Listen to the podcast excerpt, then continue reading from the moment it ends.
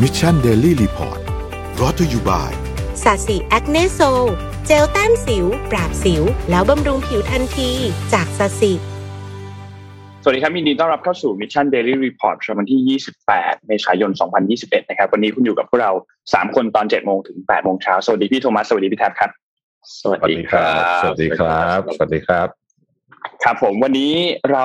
ค่อนข้างแน่นมีข่าว มีมีเรื่องนั่นนั่นนั่นนั่นนั่นนั่นนั่นจริงนั่นจริงวันนี้แน่นจริงวันนี้แน่นมากครับเดี๋ยวนะครับ เดี๋ยวเรารีบไปดูตัวเลขกันก่อนเลยดีกว่าครับ ว่าตัวเลขอืมเมื่อวานนี้เป็นยังไงบ้างครับ อัปเดตตัวเลขผู้ติดเชื้อทั่วโลกสะสมตอนนี้ใกล้ที่จะแตะ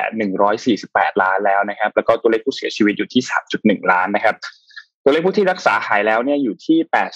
85.6 ล้านนะครับ ไปดูตัวเลขในไทยกันบ้างครับ ตัวเลขในไทยนะครับเมื่อวานนี้มีการประกาศพบผู้ติดเชื้อเพิ่มเติมเนี่ย2,179 รายนะครับ ซึ่งเป็นการติดเชื้อจากต่างประเทศ 5 ราย และที่เหลืออีก 2,174เนี่ยเป็นการติดเชื้อในประเทศนะครับทำให้ผู้ป่วยสะสมอยู่ที่ 59,687 นะครับ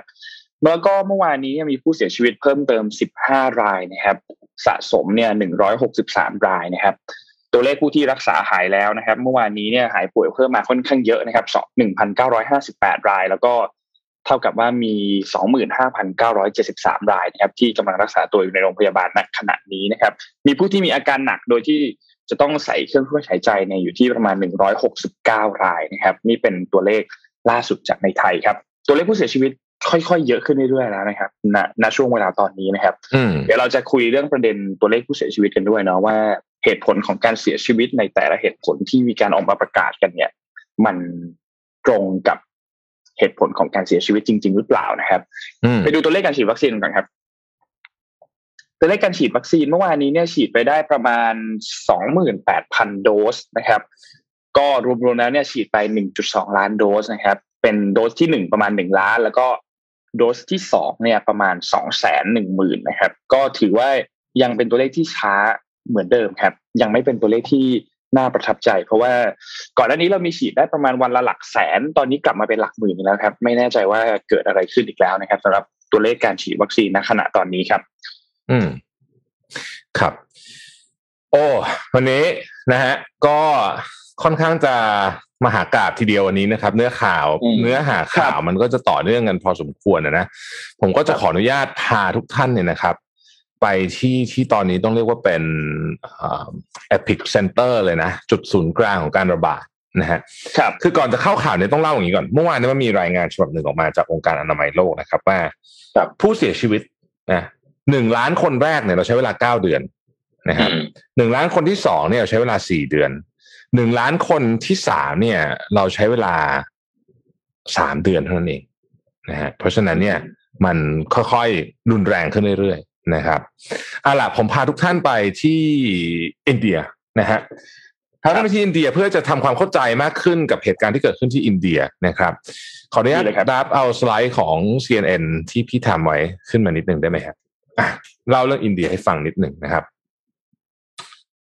คืออินเดียเนี่ยต้องบอกว่าอันดับแรกเลยนะใครติดตามข่าวอินเดียก็จะรู้สึกหดหู่นะฮะแต่มันมีเรื่องซ้อนอยู่ข้างในนั้นพอสมควรนะครับอะครับเมื่อวานนี้ CNN ก็ออกบทความมาอันหนึ่ง บอกว่าเอ่อ India aspiring deeper into COVID-19 crisis นะครับแล้วก็นี่นี่คือสิ่งที่พวกเราต้องรู้นะฮะตอนนี้เนี่ยสามแสนติดต่อกันมาหกวันแล้วนะครับ แล้วก็ณตอนนี้เนี่ยนะครับเอ่อผู้อำนวยการของศูนย์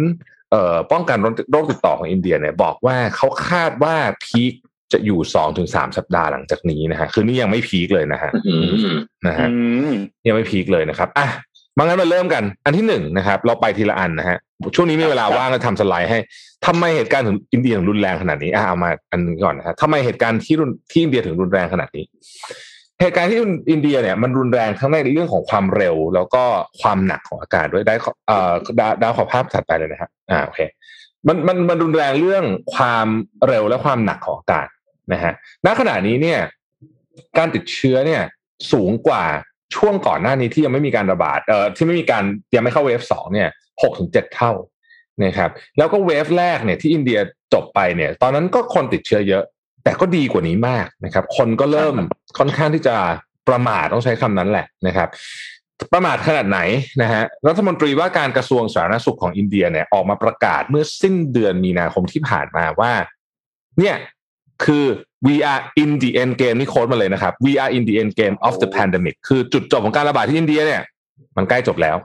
นะครับอืมซึ่งแน่นอนว่ามันช่างห่างไกลจากความเป็นจริงมาก ณขณะนั้นเนี่ยมันเกิดหลายอย่างครับ เกิดพิธีกรรมทางศาสนาที่เราเห็นภาพนะฮะ คนลงไปในแม่น้ำไม่มีการใส่แมสใดทั้งสิ้น หรือแม้แต่นายกรัฐมนตรีโมดีเองเนี่ย ก็จัดกิจกรรมแรลลี่หาเสียงนะฮะ ลงพื้นที่พบปะผู้คนนู่นนี่นะครับอืมก็เรียกว่ากาดตกกันสุดๆเลยแหละนะฮะ แล้วก็เป็นจุดเริ่มต้นของเหตุการณ์เวฟสองที่หนักหนาสาหัสมากนะครับอะข้อที่สองมันอยู่ที่ไหนบ้างนะฮะมันเกิดขึ้นที่ไหนบ้าง ตอนนี้เนี่ยเอาพีคพีคมันมีอยู่สองจุดนะฮะจุดที่พีคกันที่หนึ่งเนี่ยนะครับ ก็คือจุดที่นิวเดลีนะครับเมืองหลวงของอินเดียซึ่งมีประชากรเนี่ยสามสิบล้านคนนะสามสิบล้านคนนะครับเอ่ออันนี้คืออันที่หนึ่งนะครับ แล้วก็อันที่สองเนี่ยก็คือรัฐที่ชื่อว่ามหาราชตระนะฮะอันนี้ก็เป็นอีกจุดหนึ่งที่พีคมากเหมือนกันนะฮะในอินเดียเนี่ยนะครับ ตอนนี้เนี่ยที่สถานการณ์ที่มันรุนแรงขนาดนี้เนี่ยแน่นอนนะฮะพวกเครื่องมือเครื่องใช้ต่างๆเนี่ยขาด แต่ที่สำคัญมากคือออกซิเจนนะฮะออกซิเจนเนี่ยขาดแบบรุนแรงเลยนะฮะที่อินเดียตอนนี้นะครับ แล้วก็พอไม่มีออกซิเจนปุ๊บเนี่ยเราก็จะเห็นคนเสียชีวิตต้องขออนุญาตใช้คำว่าเป็นใบไม้ร่วงเลยนะฮะคืออมมันไม่รู้จะทำยังไงจริงๆอะนะฮะเอ่อ สถานการณ์ก็รุนแรงมากในในเขตที่ผมว่าสองอันนี้แต่ว่าที่อื่นก็ไม่ใช่ไม่รุนแรงที่อื่นก็รุนแรงแต่ว่าอันเนี้ยรุนแรงมาก ข้อที่สามคือว่าใครที่โดนผลกระทบบ้างนะฮะครั้งนี้น่าสนใจว่าผลกระทบเนี่ย มัน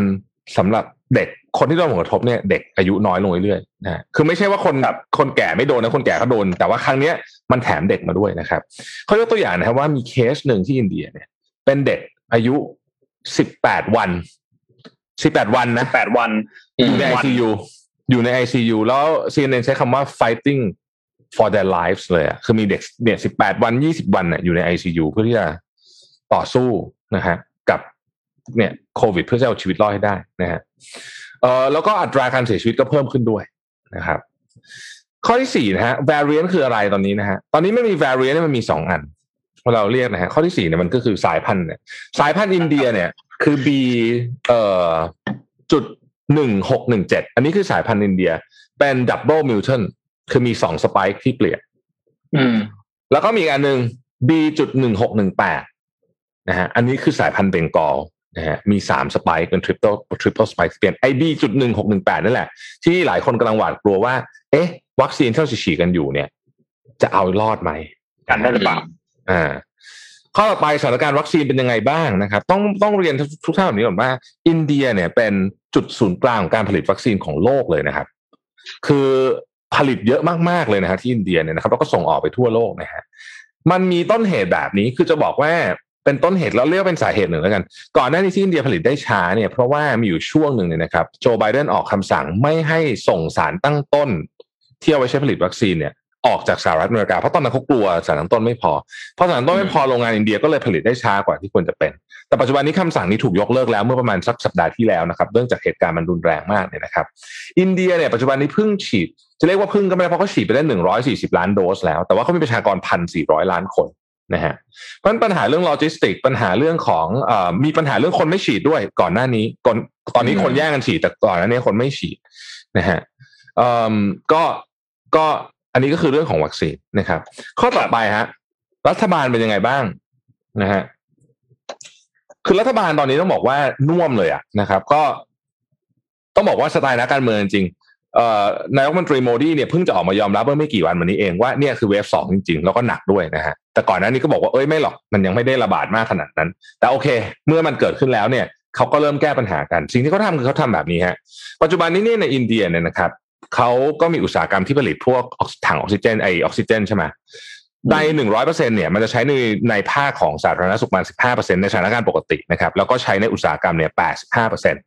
ตอนนี้รัฐบาลออกคำสั่งคล้ายๆ safety order บอกว่าหยุดห้ามใช้ในอุตสาหกรรมนะฮะให้เอามาใช้ในกับคนป่วยทั้งหมดนะครับ แล้วก็จะทำโรงงานเพื่อจะบรรจุไอออกซิเจนเนี่ยอีกห้าร้อยห้าสิบเอ็ดโรงงานใน แทบทุกเขตใหญ่ ๆ ของของของประเทศอินเดีย ขณะนี้ขนกองทัพเข้ามานะฮะเอาการรถไฟเข้ามาการรถไฟมาทำอะไรฮะเอาตู้โบกี้รถไฟเนี่ย เอ่อเป็นตียง ICU เคลื่อนที่มีออกซิเจนมีอะไรอยู่ในนั้นนะฮะแล้วก็เอ่อสมมติรักษาคนกลุ่มนี้เสร็จใช่ไหมเขาจะได้เอาเครื่องไปใช้ที่อื่นต่อได้ด้วย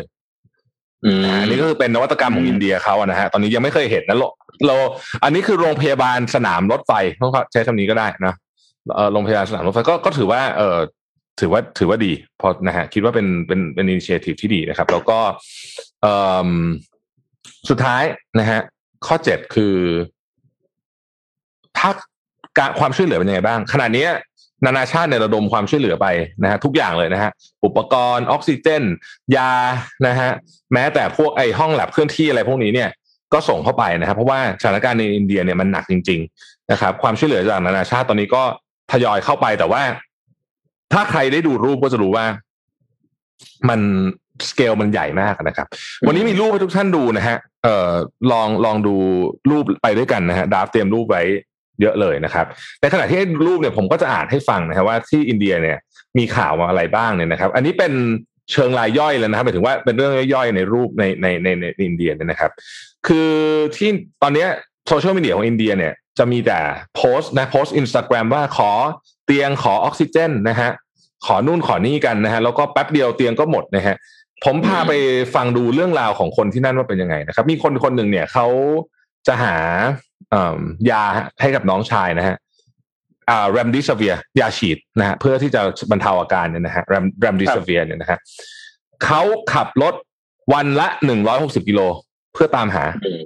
นะฮะแล้วราคาของ Remdesivir ปกตินะครับ เข็มละ สิบหกเหรียญนะอืมตอนนี้ฟังดีๆนะฮะ ตอนนี้ราคาหนึ่งพันสี่ร้อยเหรียญราคาที่โอ้ BBC โหรายงานจากสิบหกเหรียญเป็นหนึ่งพันสี่ร้อยเหรียญแล้วก็ไม่รู้ว่าจะเป็นของจริงหรือเปล่าด้วยนะ อืมนะฮะคือมันมันขนาดนี้เลยนะฮะขึ้นไปร้อยเท่าอะนะครับ เพราะฉะนั้นเนี่ยตอนนี้เนี่ยสถานการณ์ในอินเดียเนี่ยต้องบอกว่า โอ้โหแบบ คือผมอ่านข่าวแล้วถึงขั้นเมื่อวานถึงขั้นโพสต์ว่าแบบนี่มันอื้อหืออย่างกับวันสิ้นโลกนะฮะทีนี้ เรื่องของการชาปนกิจพอพอผู้เสียชีวิตอย่างมากเรียกว่าเป็นเป็นเป็นคลื่นสึนามิของผู้เสียชีวิตเนี่ย คนที่เป็นทำหน้าที่เผาศพเนี่ยนะฮะก็ต้องไปเผาศพแบบอยู่ในลานจอดรถอยู่ในอะไรที่เราเห็นเตาเผาชั่วคราว มีที่หนึ่งที่เขารับเผาศพเพราะว่าปกติเนี่ย สูงสุดที่เขาเคยทำงานมาเนี่ยวันละแปดศพแต่ทุกวันนี้เขาเผาแปดสิบถึงหนึ่งร้อยนะฮะโอ้โหเออแล้วเขาบอกว่าตอนนี้ฟืนของเรากำลังจะหมดแล้วนะฮะสถานการณ์เลวร้ายมาก ถ้ายังเป็นแบบนี้สี่ห้าวันเราต้องเผาศพกันบนถนนนะเพราะเราไม่มีทางเลือกอื่น นะครับอืมเอ่อเลขาธิการของ WHO บอกว่าเห็นภาพแล้วใจสลายนะฮะซึ่งใจสลายจริงๆนะฮะเพราะว่ามันมันดูเดือดรุนแรงมากๆจริง ๆ นะครับอะครับ ทีนี้อันนี้คือที่อินเดียนะครับอืมเมื่อวานนี้เนี่ยสบคก็แถลงนะฮะผมจริง ๆ ผมผมผมรู้สึกว่าคุณหมอทวีสินแกทำหน้าที่ของแกได้ดีนะครับ อันนี้ต้องบอกก่อนนะฮะแต่วันนี้ผมเอาถ้อยคำแถลงของ คุณหมอทวีสินมาแล้วผมไม่ตัดเลยแม้แต่คำเดียวนะฮะจริง ๆ เดี๋ยวจะถ้าใครอยากได้สไลด์เอาไปด้วยก็ได้ นี่ทีมงานเราถอดมานะฮะผมจะระบุนาทีด้วยนะ ว่าพูดนาทีไหนถึงนาทีไหน ที่สถานที่อินเดีย เพราะมันเกี่ยวข้องกับไทย และอยากให้ท่านผู้ชมท่านผู้ฟังทุกคนเนี่ย ลองพิจารณาดูว่า นี่คือมาตรการที่เหมาะสมแล้วหรือยังเราจะไม่ตัดสินใดๆทั้งสิ้นเพราะว่าเราไม่ได้อยู่หน้างานนะครับ นาทีที่สองจุดศูนย์หกนะครับ คุณหมอทวีสินแถลงการว่าอย่างนี้ครับ ขออนุญาตอ่านเลยนะฮะเอาไปเป๊ะทุกตัวเลยนะฮะอินเดียก็ยังเป็นตัวเลขหกหลัก อยู่ที่สามแสนหนึ่งหมื่นเก้าพันกว่าคน และเสียชีวิต เอ่อมากที่สุดนะครับ อยู่ที่สองพันเจ็ดร้อยหกสิบสี่คน ที่เพิ่มขึ้นทำให้เสียชีวิตรวมกันประมาณ1นึ่งแสนเก้าหมื่นเจ็ดพันกว่าคนนะครับ นี่ก็เป็นสถานการณ์ของโลกนะครับ ซึ่งก็ต้องมาดูสถานการณ์ในเอเชียของเราสถานการณ์ก็ไม่ได้เปลี่ยนแปลงไปเท่าไหร่นะครับ ของไทยเรายังอยู่ที่2,000กว่ากัมพูชา 500 กว่าของเกาหลี 500 กว่านะครับ ญี่ปุ่น 4,007นะครับต่อวัน ก็ยังเป็นสถานการณ์ทรงๆ เช่นเดียวกับฟิลิปปินส์อยู่ที่8,009ก็นำเรียนว่านี่เป็นมาตรการที่เราคงจะต้องมาเรียนรู้และดูกันนะครับว่า การที่เราให้มีการเดินทางต่างๆ นี่ข้อมูลต่างๆเหล่านี้มีความสำคัญ เช่นเดียวกันกับที่เราเพ่งให้ความสำคัญกับทางอินเดียนะครับ แต่กราบเรียนเลยนะครับ ว่าเป็นความละเอียดอ่อนอย่างมาก อย่างที่มีโรคระบาดเราก็ตั้งเอ่อเป็นข้อสังเกตขึ้นมา ผมขอใช้เป็นข้อสังเกตแล้วกันนะครับ แต่อย่างไรก็ตามเนี่ยอินเดียก็เป็นประเทศที่มีประชากรจำนวนมากทีเดียว แล้วเราก็มีความสัมพันธ์ที่ดีต่อกันก่อนหน้านี้ แล้วก็ยังเป็นตลาดใหญ่ที่จะเป็นเรื่องของการท่องเที่ยว ที่เขาจะต้องเข้ามาในประเทศไทยหลังหมด ฤดูของการระบาดต่างๆ เหล่านี้ เพราะฉะนั้นสิ่งต่างๆ ที่เป็นท่าทีสำคัญ ผมกราบเรียนพี่น้องประชาชนนะครับ ว่าเป็นความละเอียดอ่อนที่ทางสบครวมถึงกระทรวงต่างประเทศ รวมถึงหน่วยงานที่เกี่ยวข้องอื่น ๆ ที่ต้องคิดมากกว่าเรื่องของมาตรการที่จะเข้าใช้ไปด้วยนะครับในหลาย ๆประเด็น แต่ก็ทราบในความอึดอัดใจของพี่น้องประชาชนที่มองดูว่าโรคต่างๆ ที่ระบาดนี้จะเป็นอย่างไร เช่นเดียวกับประเทศไทยที่ตอนนี้เป็นการควบคุมอยู่ ซึ่งเชื่อว่าทางอินเดียเองก็ควบคุมเรื่องนี้เต็มที่ด้วยเหมือนกันนะครับ ผมขอคาร์ดในสุดคำสุดท้ายนะฮะเชื่อว่าทางอินเดียเองก็ควบคุมเต็มที่ด้วยเหมือนกันนะฮะนี่คือช่วงที่หนึ่งที่คุณหมอทวีสินพูดถึงอินเดียนะครับ ในนาทีที่เจ็ดจุดห้าเจ็ดนะฮะนาทีที่เจ็ดจุดห้าเจ็ดถึงนาทีที่สิบจุดสองหนึ่งนะครับ ก็มีการพูดถึงเรื่องอินเดียอีกรอบหนึ่งนะฮะว่านะฮะ กลับเรียนเลยนะครับว่าตอนนี้เนี่ยมีการลงชุดข้อมูลในโซเชียลมีเดียทั้งหลายที่บอกว่าไหนพูดว่าไม่ให้เข้า แล้วทำไมยังมีเข้ามาที่พูดนี่ตรงกับสิ่งที่ทำหรือเปล่านะครับ กลับเรียนว่าสิ่งที่เราทำเนี่ยจะเกิดขึ้นในวันที่หนึ่งพฤษภาคม ขอเน้นนะฮะสิ่งที่เราทำเนี่ยจะเกิดขึ้นในวันที่หนึ่งพฤษภาคม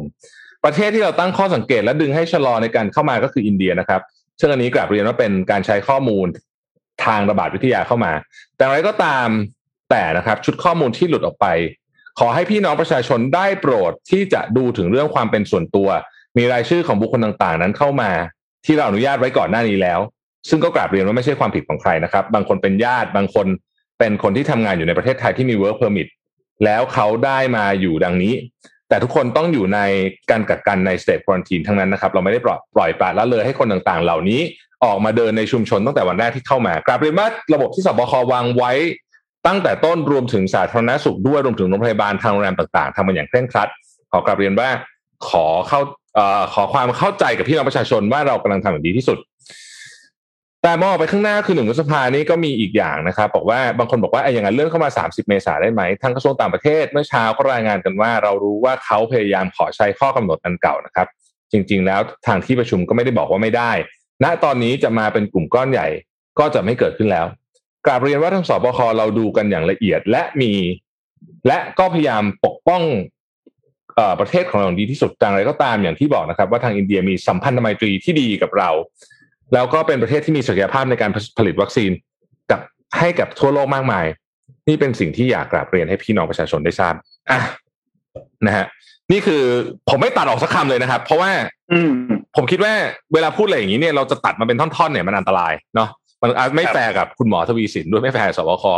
แต่ว่าในขณะเดียวกันเนี่ย ทั้งหมดนี้ขอพูดความเห็นส่วนตัวนะหลังจากที่อ่านทั้งหมดเนี่ยรู้สึกเป็นห่วงนิดหนึ่งเพราะว่าถ้ายังห่วงเรื่องความสัมพันธ์กับอินเดียซึ่งผมไม่ได้บอกว่าไม่สำคัญนะครับ แต่ผมคิดว่าอินเดียทางอินเดียเขาเข้าใจฮะประเทศที่มีความสัมพันธ์กับอินเดียแนบแน่นกว่าเราเยอะมากเลยเนี่ยคืออังกฤษกับสิงคโปร์เขายังมาตรการเข้มหยุดไปตัดไปตั้งนานแล้วด้วยซ้ำอะหยุดไปก่อนหน้านี้ตั้งนานแล้วด้วยนะฮะ เขาก็ยังทำได้เพราะเขารู้มันอันตรายจริงแล้วทางอินเดียเองเขาก็ผมเชื่อว่าเขาเข้าใจฮะกับอืมเครื่องบินเพียงลำสองลำที่จะถูกห้ามไม่เข้าเร็วๆเนี่ย ผมคิดว่า มันคงไม่ได้ส่งผลกระทบขนาดนั้นในสถานการณ์แบบนี้นะฮะแล้วที่บอกว่าทางอินเดียน่าจะควบคุมอยู่เนี่ย ผมว่าควบคุมไม่อยู่ครับตอนเนี้ย ตอนนี้ผมว่าอินเดียนี่แบบกะลียุคไม่อยู่แล้ว อืมนะฮะอะก็นนนะท์คเสรับริมครับประมาณนี้นะฮะ อืม เสริมจากพี่แทบครับ ตอนนี้สถานการณ์อินเดียอย่างที่พี่แทบพูดว่ามันที่ที่หนักแบบนี้นะครับ ในด้านของโซเชียลมีเดียเองเนี่ยมีสิ่งที่คล้ายๆกับที่ไทยเกิดขึ้นด้วยก็คือ การความพยายามของการหาเตียงหาถังออกซิเจน ผ่านทางโซเชียลมีเดียไม่ว่าจะเป็น WhatsApp หรือเป็นโซเชียลมีเดียแอปอะไรก็ตามนะครับ มีข้อมูลออกมาเยอะมากว่าโรงพยาบาลนี้มีเตียงว่าง แล้วพอเจ้าตัวติดต่อไปปุ๊บก็ไม่ว่างแล้ว ซึ่งอืมตอนเนี้ยมันเหมือนเป็นดวงแล้วครับ ณณบทสัมภาษณ์ที่มีหลาย ๆสำนักข่าวไปสัมภาษณ์ผู้ที่เอ่อประสบปัญหาอยู่ในอินเดียตอนนี้เนี่ยมาว่า คือตอนนี้เธอทำยังไง เวลาจะหาเตียงอะไรอย่างเงี้ยเขาบอกว่าเหมือนสุ่มดวงเลยครับ ในการที่จะอืมหาเตียงหาที่พักให้ได้เพื่อที่จะเข้าไปพักอยู่ในโรงพยาบาล เข้าไปรักษาตัวในโรงพยาบาล หรือแม้แต่จะหาถังออกซิเจนเนี่ยนะครับ หลาย ๆ พื้นที่เนี่ยมีเตียงแต่ไม่มีถังออกซิเจนนะครับ ซึ่ง เป็นสถานการณ์ที่น่าเป็นห่วงมากครับ ที่อินเดียแล้วเราก็คือตัวเลขของที่อินเดียอย่างที่พี่ทับพูดว่าต่อวันเนี่ยมันเพิ่มขึ้นประมาณสามแสนห้าหมื่นนะครับนี่เป็นตัวเลขต่อวันนะครับ ตัวเลขการฉีดวัคซีนของอินเดียเนี่ยฉีดไปแล้วที่เป็น fully vaccinated เนี่ยอยู่ที่ประมาณ1.6เปอร์เซ็นก็คือประมาณ21ล้านคนนะครับ ที่ทำการมีวัคซีนมีวัคซีนเรียบร้อยแล้ว ฉีดเรียบร้อยแล้วสองโดสเนี่ยนะครับ แต่ว่าก็ยังถือว่าค่อนข้างน่าเป็นห่วงมากอยู่นะครับ ที่อินเดีย อืมเห็นข่าวเห็นรูปข่าวแล้วตกใจดีนะครับ เออใช่ฟังแล้วความรู้สึกสลดมากครับ ความรู้สึกนี่โมตอนไม่หลับ อืมนะครับอะแต่ว่าเราไปดูในไทยดีไหมครับ ครับอืมเอาเอาในไทยก่อนไหมอ่าในไทยก่อนเนาะโอเคอะครับในไทยก่อนดีกว่าครับ ในไทยตอนนี้เกิดการเกิดขึ้นรู้อำนาจ ใช่ไหมอ่าอ่าอ่านนท์เล่าดีเทลหน่อยสิมันยังไงฮะ มันเกิดยังไงขึ้น breaking news ครับ เมื่อวานนี้ช่วงตอนเย็นเนยนะครับ อย่างที่ทุกคนทราบว่าเราทุกคนต่างต้องรอการประชุมคอรมอทุกวันอังคารใช่ไหมครับอืมและเมื่อวานนี้เนี่ยที่ประชุมคอรมอก็มีมติเห็นชอบร่างประกาศอันนี้ครับเรื่องการกำหนดอำนาจหน้าที่ของรัฐมนตรีตามกฎหมาย เป็นอำนาจหน้าที่ของนายกรัฐมนตรีครับ ซึ่งถ้าอ่านข่าวเท่านี้เนี่ยก็จะมึนๆนิดนึงว่า มันหมายความว่ายังไง มันเป็นแบบนี้ครับ คืออำนาจทุกอย่างที่เป็นของหน้าที่ของรัฐมนตรีว่าการกระทรวงตามกฎหมายเนี่ยนะครับ หรือว่าเป็นผู้รักษาการตามกฎหมาย หรือว่าที่มีอยู่ตามกฎหมายที่เกี่ยวข้องกับเรื่องของโควิด -19 โดยประกอบไปด้วย 31 ฉบับที่เป็นพรบเนี่ยนะครับ ไม่ว่าจะเป็นพรบโรคติดต่อ พรบการเดินอากาศ พรบการพัฒนาดิจิทัลเพื่อเศรษฐกิจและสังคม พรบการแพทย์ฉุกเฉินทุกอย่างเลยนะครับ จะถูกโอนอำนาจไปอยู่ที่ นายกรัฐมนตรีครับ ในส่วนในเรื่องของการให้คำอนุญาต อนุมัติ สั่งการบังคับบัญชา หรือช่วยในการป้องกันแก้ไขปราบปรามระงับยับยั้งสถานการณ์ฉุกเฉิน ฟื้นฟู ช่วยเหลือประชาชน รวมแล้วทั้งหมด 31 ฉบับเนี่ยจะถูกโอนไปหานายกรัฐมนตรีทั้งหมดนะครับ ซึ่งอันเนี้ยทางด้านของอสำนักสภาความมั่นคงแห่งชาติเขาเสนอให้มีการยกเลิกการประกาศ ตัวก่อนหน้านี้ก็คือฉบับที่สองฉบับล่าสุดเนี่ยคือฉบับที่สามนะครับ แล้วก็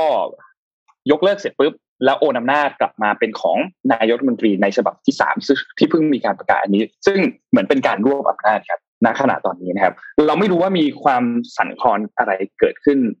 ในข้างหลังรัฐบาลหรือว่าในที่ประชุมคอรมอบ้าง แต่ว่าเรื่องเนี้ยน่าติดตามมากว่าสถานการณ์จะเป็นยังไงต่อพูดง่ายๆอธิบายง่ายๆก็คืออำนาจทุกอย่าง จากเดิมที่เป็นของรัฐมนตรี ว่าการกระทรวงนั้นกระทรวงนี้เนี่ยในเรื่องที่เกี่ยวข้องกับโควิด จะอยู่ที่นายกรัฐมนตรีหมดเป็นการตัดสินใจทั้งหมดนะครับ อืม คิดว่ายังไงกันบ้างครับเรื่องนี้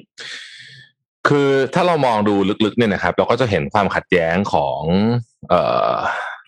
รัฐมนตรีอนุทินรองนายกอนุทินรัฐมนตรีอนุทินเนี่ย กับนายกอยู่พอสมควรแล้วเหมือนกันมีการโยนไปโยนมา โยนอืมว่าใครแบบใครผิดอะนึกออกไหมฮะ ตอนเนี้ยเราก็เห็นโยนไปโยนมาพอสมควร แล้วมันก็มีอีกเรื่องนึงคือกับประชาธิปัตย์นะครับ ที่เอ่ครัอบเอ่อตอนนี้เขาแต่งตั้งรัฐมนตรีไปดูแลจังหวัดต่างๆ แต่ว่าจังหวัดที่ควรจะเป็นของประชาธิปัตย์ก็คือภาคใต้เนี่ย ก็ส่งร้อยเอกธรรมนัฐไปนะฮะอืมซึ่งทางประชาธิปัตย์เขาก็ไม่พอใจ ผมว่าอันนี้เนี่ยมันก็เป็นจุดที่ทำให้ตอนนี้เนี่ยเราเริ่มเห็นรอยร้าวที่ ชัดเจนนะฮะไม่ไม่ผมไม่รู้นะว่าเบื้องหลังคือนักการเมืองอะไม่รู้เบื้องหลังว่าเขาไปตกลงอะไรกันหรือเปล่านะที่เราไม่เห็นหรือเปล่านะแต่ว่าเอาเบื้องหน้าที่เราเห็นเนี่ย เราเห็นแบบนี้นะฮะ ก็อืมก็น่าจะเป็นหนึ่งในสาเหตุ แล้วก็จริง ๆ เอ่อนายกอาจจะคิดว่า อาจจะอันนี้ อันนี้เดาใจนะอาจจะคิดว่าแบบคนคนนู้นทำงานไม่ดีคนนู้นทำทำงานไม่ดีอะไรเงี้ยก็รวบมาเลย หรือเปล่านะคุณโทมัสคิดว่ายังไงฮะผมสงสัยนิดนึงเอะสบคนี่ปกติประชุมกับนายกและนายกเป็นคนเคาะอยู่แล้วไม่ใช่เหรอครับ นายกเป็นประธานสบคอยู่แล้วใช่ถูกไหมอ่าแล้วใช่กรคอรับบอำนาจของถูสกต้องบคเนี่ยอะถ้าไล่ไล่ตามกรอบอำนาจเดิมสบคเลยนะดำเนินตามข้อสั่งการจากศูนย์บริหารอ่าเนี่ยสบคนะฮะในเรื่องของการแพร่ระบาดของเชื้อไวรัสโคโรนา2019นะฮะอำนวยการแก้ไขสถานการณ์ฉุกเฉินสั่งการประสานงานผู้ว่าราชการราชการจังหวัดผู้ว่าราชการกรุงเทพอำนวยการกับส่วนราชการและวิสาหกิจในสังกัดอ่ากระทรวงมหาดไทยเฝ้าระวังการแพร่กำกับดูแลควบคุมติดตามปฏิบัติงานของราชการ เอ้กรอบกรอบสบคทั้งหมดจริง ๆ มันคือการบริหารจัดการเรื่องทั้งหมดในในเอ่อสถานการณ์เอ่อโควิดอยู่แล้ว การแพร่ระบาดอืมอยู่แล้ว ทีนี้ครับไอ้การออกพรกอีกอันหนึ่งแล้วก็รวบอำนาจทั้งหมดกลับมาที่นายกเนี่ยผมถามว่ามีนิ่งจริง ๆ แล้วเนี่ย มันเป็นในเชิงการปฏิบัติงาน หรือเป็นในเชิงการส่งสัญญาณทางการเมืองกันแน่คือถ้าเป็นอย่างแรกผมว่าเป็นเจตนาดีนะก็คือว่าต้องการที่จะจัดการสถานการณ์รวบเข้ามามากขึ้น เพื่อให้การสั่งการเนี่ย ให้ไฮรักีนะมันขั้นตอนมันไม่มากนายกสั่งปั๊บไปถึงคนทำงานได้เลย แต่ถ้ามันเป็นอย่างหลังเนี่ย เป็นเรื่องการส่งสัญญาณบางอย่างเป็นสัญลักษณ์บางอย่างหรือเปล่า หรืออมถ้าแย่ที่สุดก็คือว่า เวลาทำงานอ่าสมมติมีซีอคนหนึ่งอ่า แล้วก็ให้ระดับอาจจะเป็น COO อะช่วงนี้คุณจัดการเรื่องนั้นเรื่องนี้ทั้งหมดนะเสร็จแล้วพอว่าซีแบบมีปัญหาเกิดขึ้นมาปั๊บก็บอกเอ้ย COO ผมขอร่วมอำนาจมาหมด มันเป็นการบอกว่าเอ้ย COO ที่ผ่านมาความผิดคุณนะเนี่ยทำงานออกมาอืมที่ผลงานเป็นแบบเนี้ย ความผิด COO นะ ไม่ใช่ความผิด CEO CEO อืมอย่างผมจะเข้ามาจัดการทุกอย่างแทนฟอร์มมันดูเหมือนจะเป็นอย่างนั้นนะได้อ่าใช่มันมันผมคิดเหว่ามือนกันคิดเหมือนกันว่าเป็นมันเป็นมันดูเป็นเกมการเมืองนิดนึงอืมไม่รู้คิดไปเองผมอาจจะคิดไปเองก็ได้ เป็นเกมการเมืองมากกว่าเป็นเรื่องการบริหารจัดการสถานการณ์จริง ๆ แล้วก็ครับตอนนี้ก็ไม่รู้ด้วยความบังเอิญหรือเปล่าโอ้โหสสพักเอ่อภูมิใจไทยตอนนี้ก็ดาหน้าออกมาชนกับนายกแล้วก็พรรคเอ่อเอ่อพักพลังประชารัฐหลายอันเหมือนกันอืม ก็เลยไม่รู้เอ๊ะมันเป็นการเล่นการเมืองภายใต้สถานการณ์ที่กำลังวุ่นวายแบบนี้อยู่ด้วยหรือเปล่า ผมผมขออนุญาตเอาอันนี้ขึ้นมานิดนึงเมื่อวานคุณวัฒนานานุ่มโพสต์นะฮะดับมีรูปไหมฮะครับ ผมอ่านให้ฟังก่อน นายกพูดเลยนะ โค้ดเลยนะฮะขออนุญาตใช้คำว่าโค้ดเลยเดี๋ยวนี้เวลาอ่านอะไรใครเนี่ยต้องใช้คำว่าต้องโค้ดมาทั้งดุนเลยนะฮะครับมีรัฐมนตรีบางคนพูดจาไม่ดี และนินทาผมในที่ประชุมบางวง ให้ระวังตัวไว้ด้วย ผมเป็นคนตัดสินใจเลือกเข้ามาทำงาน จะชอบหรือไม่ชอบผมอย่านินทาให้ผมได้ยิน ถ้าผมได้ยินอีก ผมจำเป็นต้องปรับออก และจะริบโคต้ามาเป็นของผมเอง ระวังตัวไว้ด้วยละกัน ผมไม่เคยทำให้ท่านเสียหาย ผมมีทีมงานคอยดู Facebook ทุกท่าน ผมไม่วางใจและไม่สบายใจ ใครก็ตามที่สร้างความขัดแย้ง เกลียดชังทุจริต ถ้ามีปัญหาผมจะพิจารณาออก ผมจะไม่ให้โคต้าพักจะดึงมาเป็นโควต้าผมนะฮะพลเอกประยุทธ์กล่าวไว้ในที่ประชุมคอรมอทำให้รัฐมนตรีที่ประชุมผ่าน video conference เนี่ยคุณวัฒนาเขียนไว้นะ เงียบกริบเลยนะครับ มีการคาดเดากันว่านายกหมายถึงใครแล้วก็พรรคไหนด้วย อืมซึ่งซึ่งคิดว่าจากที่เราเห็นเนี่ย มีโอกาสที่จะหมายถึงประชาธิปัตย์นะ ไม่รู้นาอะทีนี้นะผมผมผมพูดตรงๆนาทีนี้เราไม่ผมเอาส่วนตัวผมก็ได้ ผมไม่ต้องการเห็นภาพนายกออกมาจัดการกับพักร่วม หรือจะจัดการกับรัฐมนตรีคนไหน ผมอยากเห็นภาพนายก เรียกคุณอนุทิน เรียกใครก็ได้ที่เกี่ยวข้องสถานการณ์นี้แล้วประชุม เสร็จแล้วเอาผลจากการประชุมนั้นออกมา แจ้งต่อสาธารณชน แล้วเวลาออกมาแจ้งเนี่ย เอาคนที่เกี่ยวข้องก็คืออย่างนี้คุณอนุทินอะไร ยืนด้วยกันด้วย เพื่อที่จะคุยให้ฟัง ไม่ใช่ ไม่ใช่ว่า อย่างเงี้ย อะเป็นคุณอนุทินออกมาสัมภาษณ์ทีหนึ่งอะคุณนายกออกมาสัมภาษณ์ทีหนึ่งแล้วเราเป็นประชาชนเนี่ย เราอยู่ตรงกลาง ฟังคุณอนุทินที ฟังนายกทีแล้วก็งงสรุปว่าเขาขัดแย้งกันหรือเปล่าครับเราต้องตีความไปเอง เราไม่ได้อยากฟังเรื่องนี้เลย สิ่งที่เราอยากฟังคือ วัคซีนจะมาเมื่อไหร่จะมีจะมีการแก้ปัญหาเรื่องเตียงให้ไหมคนป่วยที่ตอนเนี้ยส่งรถไปรับไม่ทันจะเป็นยังไง เราไม่ต้องการฟังแล้วว่านายกจะขัดแย้งกับใคร มันไม่ใช่เวลาที่ที่ที่ที่ ที่พวกเราอยากจะฟังเรื่องแบบนี้อยู่แล้ว อืมครับ ซึ่งอ๋อมันมีเรื่องครับเชิญที่อยู่เบื้องหลังในเรื่องของด้านการเมืองเนี่ยนะครับ คือก่อนหน้านี้เนี่ยเอ่อเราจะทราบว่ามันมีงบประมาณก้อนหนึ่งใช่ไหมครับ ทีนี้มันมีข่าวออกมาว่างบประมาณก้อนนี้เนี่ย ถูกจัดสรรไปให้รัฐมนตรี แล้วก็ทางด้านของพรรคต่างๆรัฐมนตรีช่วยไปให้ลงไปช่วยยังพื้นที่ต่าง ๆ นะครับ แต่ทีนี้มันน่าสงสัยอย่างหนึ่งครับ ก็คือ ในพื้นที่ที่รัฐมนตรีแต่ละคนลงไปในพื้นที่อะไม่ใช่พื้นที่ประจำของรัฐมนตรีท่านท่านนั้นสมมุติว่ารัฐมนตรีเอเคยดูภาคใต้ แต่ถูกส่งไปภาคเหนือรอบนี้ ไปทำการเหมือนไปในพื้นที่ฐานเสียงของอีกพรรคหนึ่งซึ่งอันเนี้ยมันเลยกลายเป็นว่าคนก็เลยตั้งข้อสงสัยว่านี่เป็นการเล่นการเมืองในช่วงเวลาตอนนี้หรือเปล่า โดยใช้งบประมาณของแผ่นดินเนี่ยในการที่จะทำการเหมือนกับว่าไป หาเสียงทางด้านการเมืองไปด้วยนะช่วงเวลาตอนนั้น เพราะว่าจากคือถ้าดูจากจากรายงานต่างๆที่มีออกมาเนี่ย เราจะเห็นว่าหลาย ๆ คนที่ถูกส่งไปยังพื้นที่ต่างๆเนี่ยไม่ได้ไปพื้นที่ของตัวไม่ได้ไปพื้นที่ประจำของตนเองแต่ไปพื้นที่อื่น อาจจะมีเหตุผลอะไรอยู่เบื้องหลังที่เราต้องการที่ต้องการจะพูดถึงเรื่องของการเมืองในด้านการเมืองหรือเปล่า อันนี้เป็นเรื่องที่ต้องติดตามมากๆแต่อย่างไรก็ตามครับพลเอกประยุทธ์ก็มีการให้สัมภาษณ์เมื่อวานนี้นะครับ ที่ ทำเนียบรัฐบาลก็พูดถึงประมาณว่าเอ่อบอกประชาธิปัตย์ว่าณเวลาตอนนี้เนี่ย ไม่ไม่ใช่เวลาที่จะมาเล่นในเรื่องของการเมืองเป็นเวลาอื่นนะครับ ก็ถือว่าน่าสนใจครับเรื่องนี้ประเด็นอันเนี้ยเป็นประเด็นที่อย่างที่โทมัสพูดเลย เราไม่อยากเห็นการเล่นการเมืองณช่วงเวลาที่เรากำลังเดือดร้อนกันอยู่ตอนนี้ในเรื่องในด้านของโควิดนะครับอืมแต่ถ้าหากว่าเราเห็นภาพถัดไปว่ามีการยึดตัวโควต้ามาจริง ๆ แล้วเป็นโควต้าของนายกรัฐมนตรีเนี่ย ไม่แน่นะ อันนี้คิดเอาเองในแง่ดี เราอาจจะเห็นคนที่ put the man on the right job มากขึ้นก็เป็นไปได้ อันนี้เราไม่รู้เหมือนกัน แต่มันมีความเป็นไปได้เหมือนกันอืม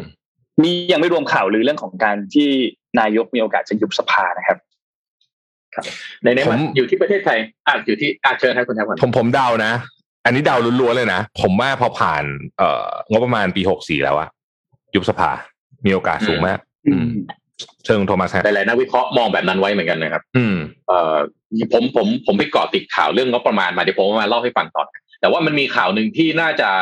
เราอยากจับตามองกันช่วงก่อนหน้านี้นิดหนึ่งนะฮะก็คือข่าวเรื่องของ BTS ที่ออกมา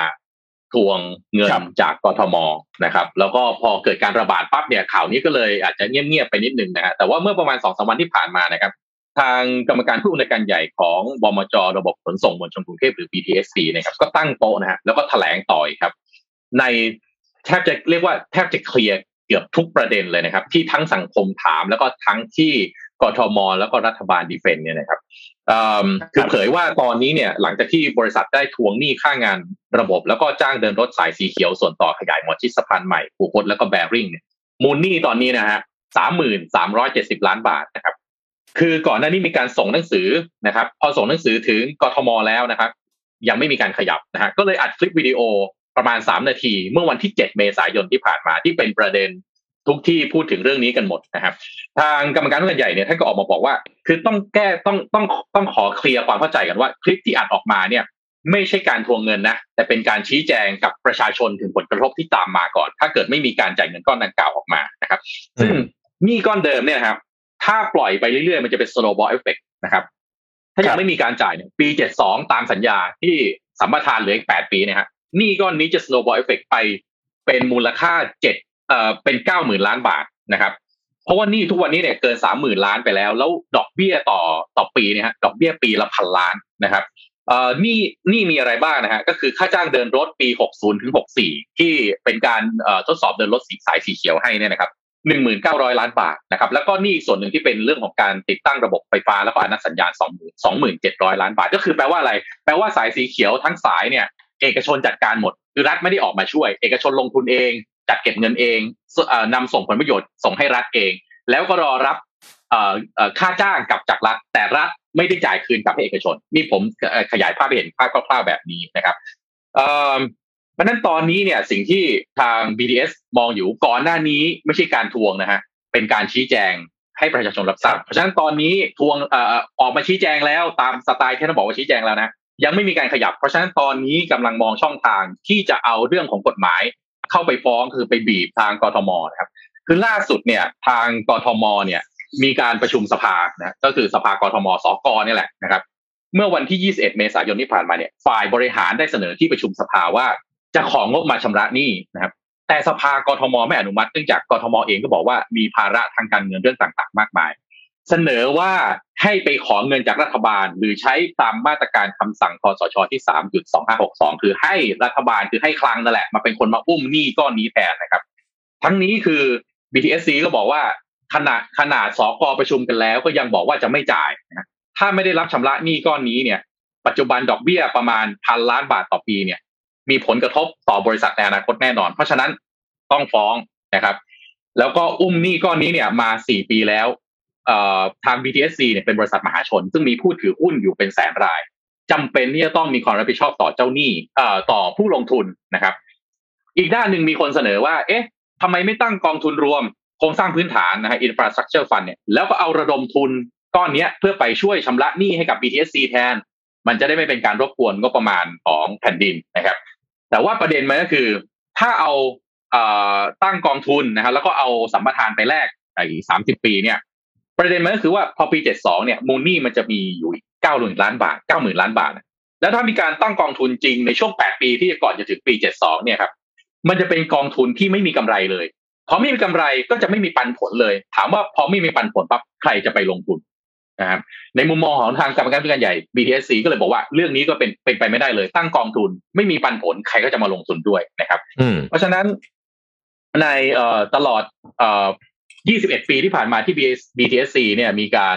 รับสัมปทานมาเนี่ย BTSC ลงทุนเองนะครับ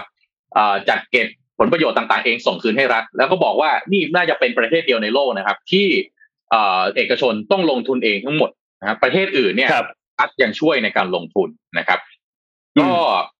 ประมาณนี้นะครับเอ่อสาระใหญ่ใจความสำคัญของการแถลงเนี่ย น่าจะเป็นประเด็นก็คือเรื่องของกทม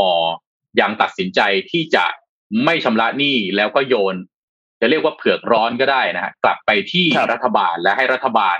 ต้องหาเงิน ตอนนี้หนี้ที่ถึงกำหนดต้องจ่ายเพื่อจะรอฟ้องเนี่ยสามหมื่นล้าน แต่หนี้ทั้งสแปนแปดปีที่เหลือกว่าสัมปทานสายสีเขียวเอ่อเดิมจะหมดอีกแปดปีเนี่ย คือเก้าหมื่นหรือหนึ่งแสนล้านบาทประมาณหนึ่งแสนล้านบาทเนี่ยนะครับ จะเป็นยังไงเกิดขึ้น จะมีการที่เอกชนจะฟ้องรัฐไหม แล้ว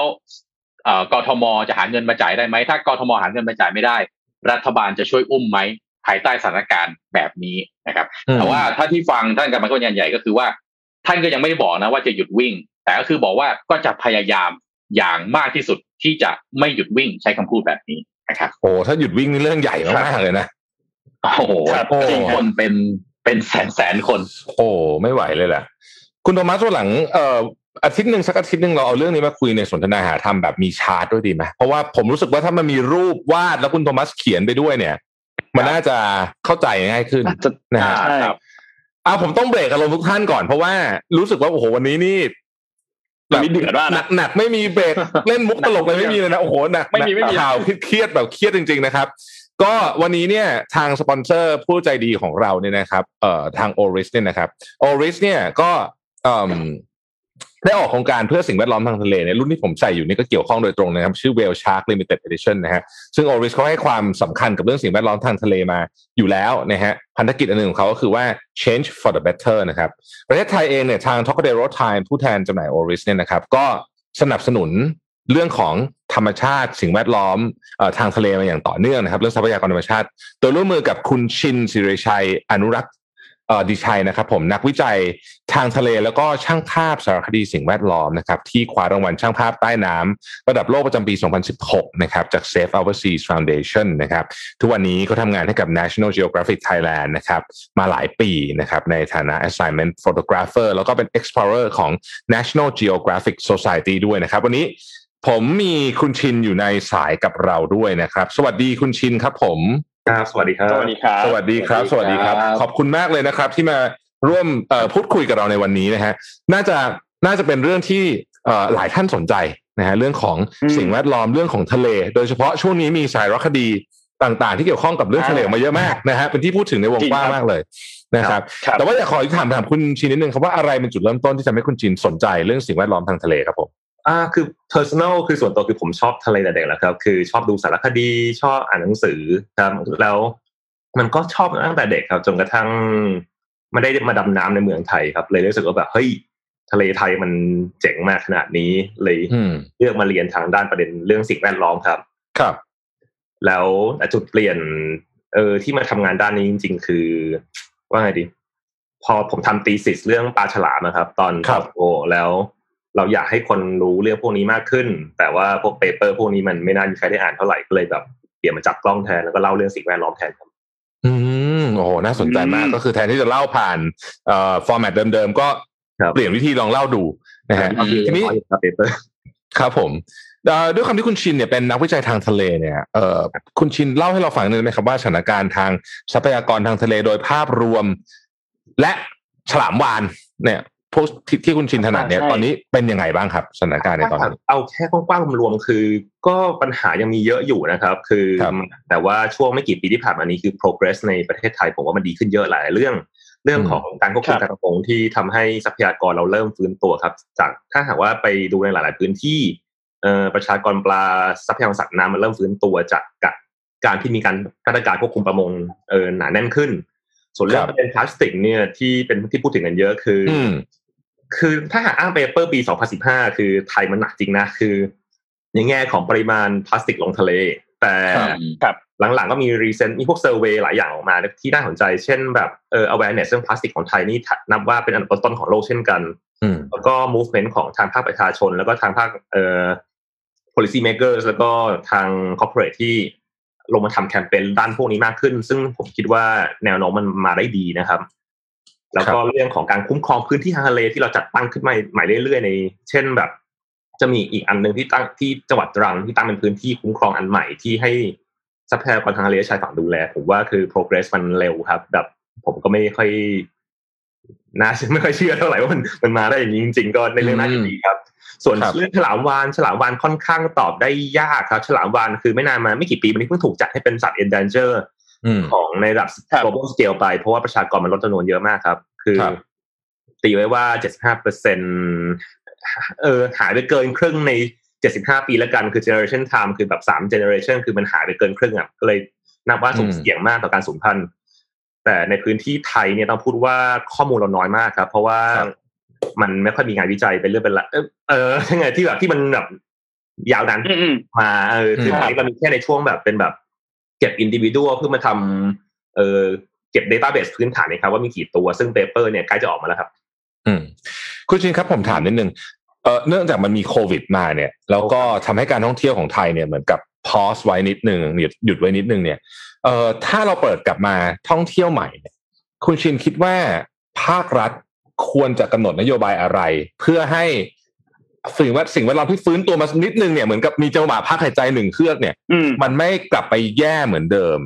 ครับซึ่งซึ่งอันนี้มาจาก part ของท่องเที่ยวนะฮะเข้าใจคือถ้าหากเรื่องท่องเที่ยวเนี่ยอย่างน้อยคืออุทยานทางทะเลเช่นเรื่องการดำน้ำพวกนี้ผมขอให้ไม่ใช่ mass tourism แบบเมื่อก่อนได้ไหมอะคือแบบครับคือหลาย ๆ ที่ยกตัวอย่างเช่น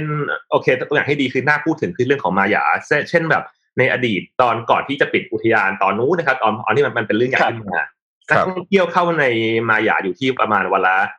เออห้าพันคนอืมต่อวันในช่วง high seasonแต่ก็คือครับเรามี carrying capacity ศึกษาออกมาแล้วครับว่าในเวลาใดเวลาหนึ่ง เรามีคนอยู่ได้แค่ประมาณร้อยกว่าคนเท่านั้นเองนะอ๋อโอเคใช่คือถ้าหากไปดูที่มายาในช่วงพีคเมื่อก่อนคือยืนเต็มหาดคือคนแบบ น่าจะสองสามน่าสองพันคนเต็มหาดไปหมดได้คือมันไม่เห็นพื้นที่ทรายอะครับ คือครับอืมผมว่าคือเนี่ยมันมันเป็นโอกาสที่ดีครับที่เราแบบจะมา rethink the strategy ในการทำ tourism จริงๆ หรือพื้นที่คุ้มครองทางทะเลจุดดำน้ำพวกเนี้ยคือคุมจำนวนเรือมีระบบจัดจองเรือเป็นเรื่องเวลาชัดเจนได้ไหมคือแบบค่อยๆแบ่งจำแบ่งกันไว้แบ่งเวลาเข้าจัดคิวสวิชกันให้มันเป็นเรื่องเป็นราวไม่ใช่แบบแห่ไปถล่มทีเดียวพวกเนี้ยครับผมว่าอย่างนั้นคือ concept ก็คือว่าในณเวลาใดเวลาหนึ่ง มันควรจะมีปริมาณของนักท่องเที่ยวและเรือเนี่ย อยู่ในจำนวนที่เราควบคุมได้ถูกไหมครับ ครับผมอืมถ้าหากว่าเรื่องผมว่าคือต้อง shift ออกจาก mass tourism มาครับเพราะว่าหลาย ๆ ที่คือ ถ้าหากว่าดูที่การใช้พื้นที่ที่เป็นเวิร์กหลาย ๆ ที่ที่แบบมีเรื่องของใช้ได้ยาวๆนานน่ะ คือเขาไม่ได้ใช้แบบเราอะครับคือแบบ คือว่าไงดีผมทำงานทางทะเลมาหลายปีแล้วคือเห็นแบบจุดต่างๆที่ผมไปคือมันเสื่อมโทรมตลอดจนช่วงไม่นานมาเนี้ยที่เพิ่งเห็นการฟื้นตัวครับ คือมันอืมคุณชินถ้ามีคำถามจากทางบ้านขออนุญาตถามสดเลยเพราะว่าคำถามนี้น่าสนใจมาก มันมีข่าวออกมาสักเดือนที่แล้วว่า เอ่อ รัฐบาลญี่ปุ่นเนี่ยกำลังพิจารณาเตรียมที่จะปล่อยน้ำเสียประมาณ 1.14 ล้านฟุกุชิมะตันนะที่ฟุกุชิมะลงมา น้ำที่มีการปนเปื้อนแล้วกันถึงเขาบอกเขาจะเจือจางแล้วเนี่ยเอ่อครับทางคุณชินมองว่าไงบ้างเรื่องนี้ครับ คือผมก็ไม่ได้มาทางสาย biochemistry นะฮะแต่คือไม่แน่ใจว่าคือที่มันเหลืออยู่อะไอ้ contamination มันมีอยู่แล้วครับ แล้วพื้นครับที่แถวนั้นคือมันรอบๆญี่ปุ่นมี major current น่ะซึ่งมันจะพาอืมพาไปได้ไกลเลยอืม เรื่องของเออสารกัมมันตภาพรังสี แต่คือผมไม่แน่ใจว่าคือตอนนี้มันเจอจางลงถึงแค่ไหน แล้วก็ half life ของมันจะอยู่ถึงเท่าไหร่ครับ อันนี้คือผมไม่แม่นเคมีเรื่องนี้ครับ แต่ว่าก็เป็นที่กังวลใจของน่ากังวลนักสิ่งแวดล้อมใช่ไหมครับครับมันก็สะสมไปเอา alveolar accumulation คือที่น่ากลัวเลยก็คือเรื่องการกินนะครับ เพราะว่าอาจจะอืมเป็นพื้นที่ major fishing ground อยู่ แล้วครับ ไอสารพวกเนี้ยคืออืมถ้าหากว่ามันสะสมไปในถ้ามันแพร่ไปแล้ว เก็บไปในสัตว์เล็ก มันก็ pass on ขึ้นไปในสัตว์ที่ขึ้นไปใน food chain นะครับไอ food web อะครับ คือสัตว์ส่วนใหญ่ส่วนใหญ่ที่เรากินสัตว์ที่มีมูลค่าสูงส่วนใหญ่มักจะเป็น predator ซึ่งกินของเยอะเข้าไปอยู่แล้วครับก็ครับทำให้มันน่ากลัวเรื่องการสะสมของสารเหล่านี้อืมอืมครับคุณจินครับในตอนนี้เนี่ยเอ่อหลายคนก็บอกว่าเรื่องของปัญหาสิ่งแวดล้อมเนี่ยเอ่อวิกฤตเรื่องสิ่งแวดล้อมเนี่ยมันจะหนักกว่าไอ้โควิดนี่อีกเยอะมากเลยเพียงแต่ตอนนี้เราอาจจะ ยังไม่ได้นึกถึงมันเยอะเพราะว่าเรายังผ่านโควิดไม่ได้ แต่พอผ่านโควิดไปแล้วเนี่ย คุณชินมองว่าปัญหาสิ่งแวดล้อม 10 ปีต่อจากนี้ ในฐานะคนไทยแล้วกันเนี่ย เราควรจะตระหนักเรื่องอะไรบ้าง อะไรสำคัญอะไรที่เราควรจะต้องรู้ว่ามันส่งผลกับสิ่งแวดล้อม และในฐานะประชาชนทั่วๆไปเนี่ย เราทำอะไรได้บ้างครับ ครับโอเคไอ้ไอันนี้ยาวนะครับ ได้เลยครับคือยังมีเวลาครับคุณจินคืออันอันอันอันที่ผมผมกลัวที่สุดนะ คือเรื่องอืม biodiversity loss กับ climate change ครับผม ครับ ก็คือโอเค ช่วงนี้เรื่องประเด็นประมงมาเป็นประเด็นที่เราพูดถึงกันเยอะอาจจะเพราะสารคดีอะไรบางอย่างอ่าบางเรื่อง แต่คือในแง่เรื่องการควบคุมการประมงเรื่อง management fishery อะทิศทางมันมาได้ดีนะครับครับหลายๆ major fishery ในโลกนี่คือ มันก็ถูกจัดว่า sustainable มีประมาณ 30กว่าเปอร์เซ็นที่มัน overfish แล้วอืมคืองานวิจัยล่าสุดของปีที่แล้วเนี่ย ถ้าหากว่าเรา improve capacity ในการจัดการพวกนี้ให้มันดียิ่งขึ้นเรื่อยๆอะเป็นเป็นไปได้สูงมากว่า ทรัพยากรปลาจะกลับมาสมบูรณ์ภายในปี 2050 แต่อันนี้ก็คือมีประเด็นที่ต่อมาว่าถ้าหากว่าสภาพแวดล้อมสิ่งแวดล้อมเออมันไม่หนักลงไปกว่านี้แบบมากโดยเฉพาะเรื่องของ climate change เพราะเช่นเรื่องของ climate change ที่น่ากลัวคือมันก็ส่งผลกับถ้าเอาแค่ให้ลิงก์ต่อมาจากปลา คือ climate change มันส่งผลต่อ survival ของลูกปลาครับอืนี่มคือแค่ปลานะอย่างอื่นนี่อีกเยอะนะทะเลเป็นกรดสับปะการังตายอะไรพวกนี้ ก็คือ ถ้าสิ่งที่ผมว่าน่าสนใจคือ คือตอนนี้คือ climate change คือ คือเรื่องของที่แบบภัยคุกคามที่น่าเรียกว่าใหญ่สุดแล้วครับ ก็คือผมผมบวกไว้กับ biodiversity loss นะ เพราะว่ามันมาด้วยกัน อ่าอืมครับแล้วคือทำยังไงได้ที่จะว่าไงดี เราจะทำให้สามารถลดไอ้เรื่องของเอ้ยถามสามารถช่วยลดไอ้ผลกระทบของ climate change ได้ผมว่าคือคือเรื่องของทั้งมันคือทุกอย่างเลยอะคือครับมันเรื่องของการบริโภคทุกอย่างที่เราใช้พลังงานอะไรต่างๆที่เราใช้ คือเราสามารถจะชิฟเรื่องของการผลิตอาหารด้วยซ้ำเช่นมีเทนของพวกอะไรนะการเลี้ยงวัวเลี้ยงไลฟ์สต็อก เรื่องของ energy ที่เราใช้ที่แหล่งที่มาพลังงานไฟฟ้าแล้วมาจากไหน คือผมว่าถ้าประชาชนโอเคเรามีส่วนลดส่วนของเราได้บางอย่าง แต่สุดท้ายแล้วสิ่งเหล่านี้ก็ต้องกลับมาจากทาง policy maker อยู่ดีครับ ว่าเขาจะหนุนเรื่องพวกนี้เท่าไหร่ให้ subsidy อะไรพวกนี้เท่าไหร่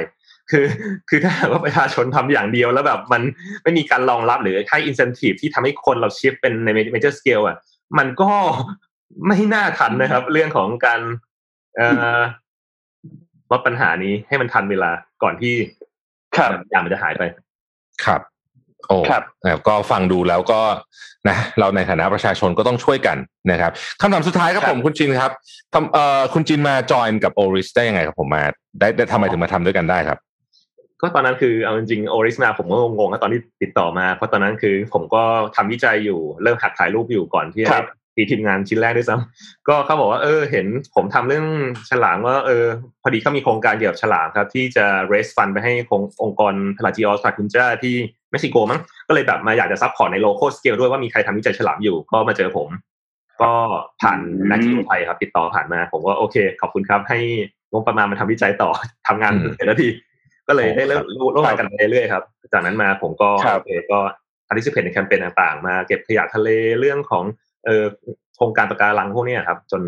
ก็ยังทำกันมาเรื่อยๆครับ ครับผมโอ้วันนี้ครับได้ความรู้เยอะมากเลยนะครับ แล้วก็ได้ความรู้มากครับ เราก็คิดว่าเรามีอะไรดีมากเลยที่คุณต้องไปชินทำต่อนะฮะ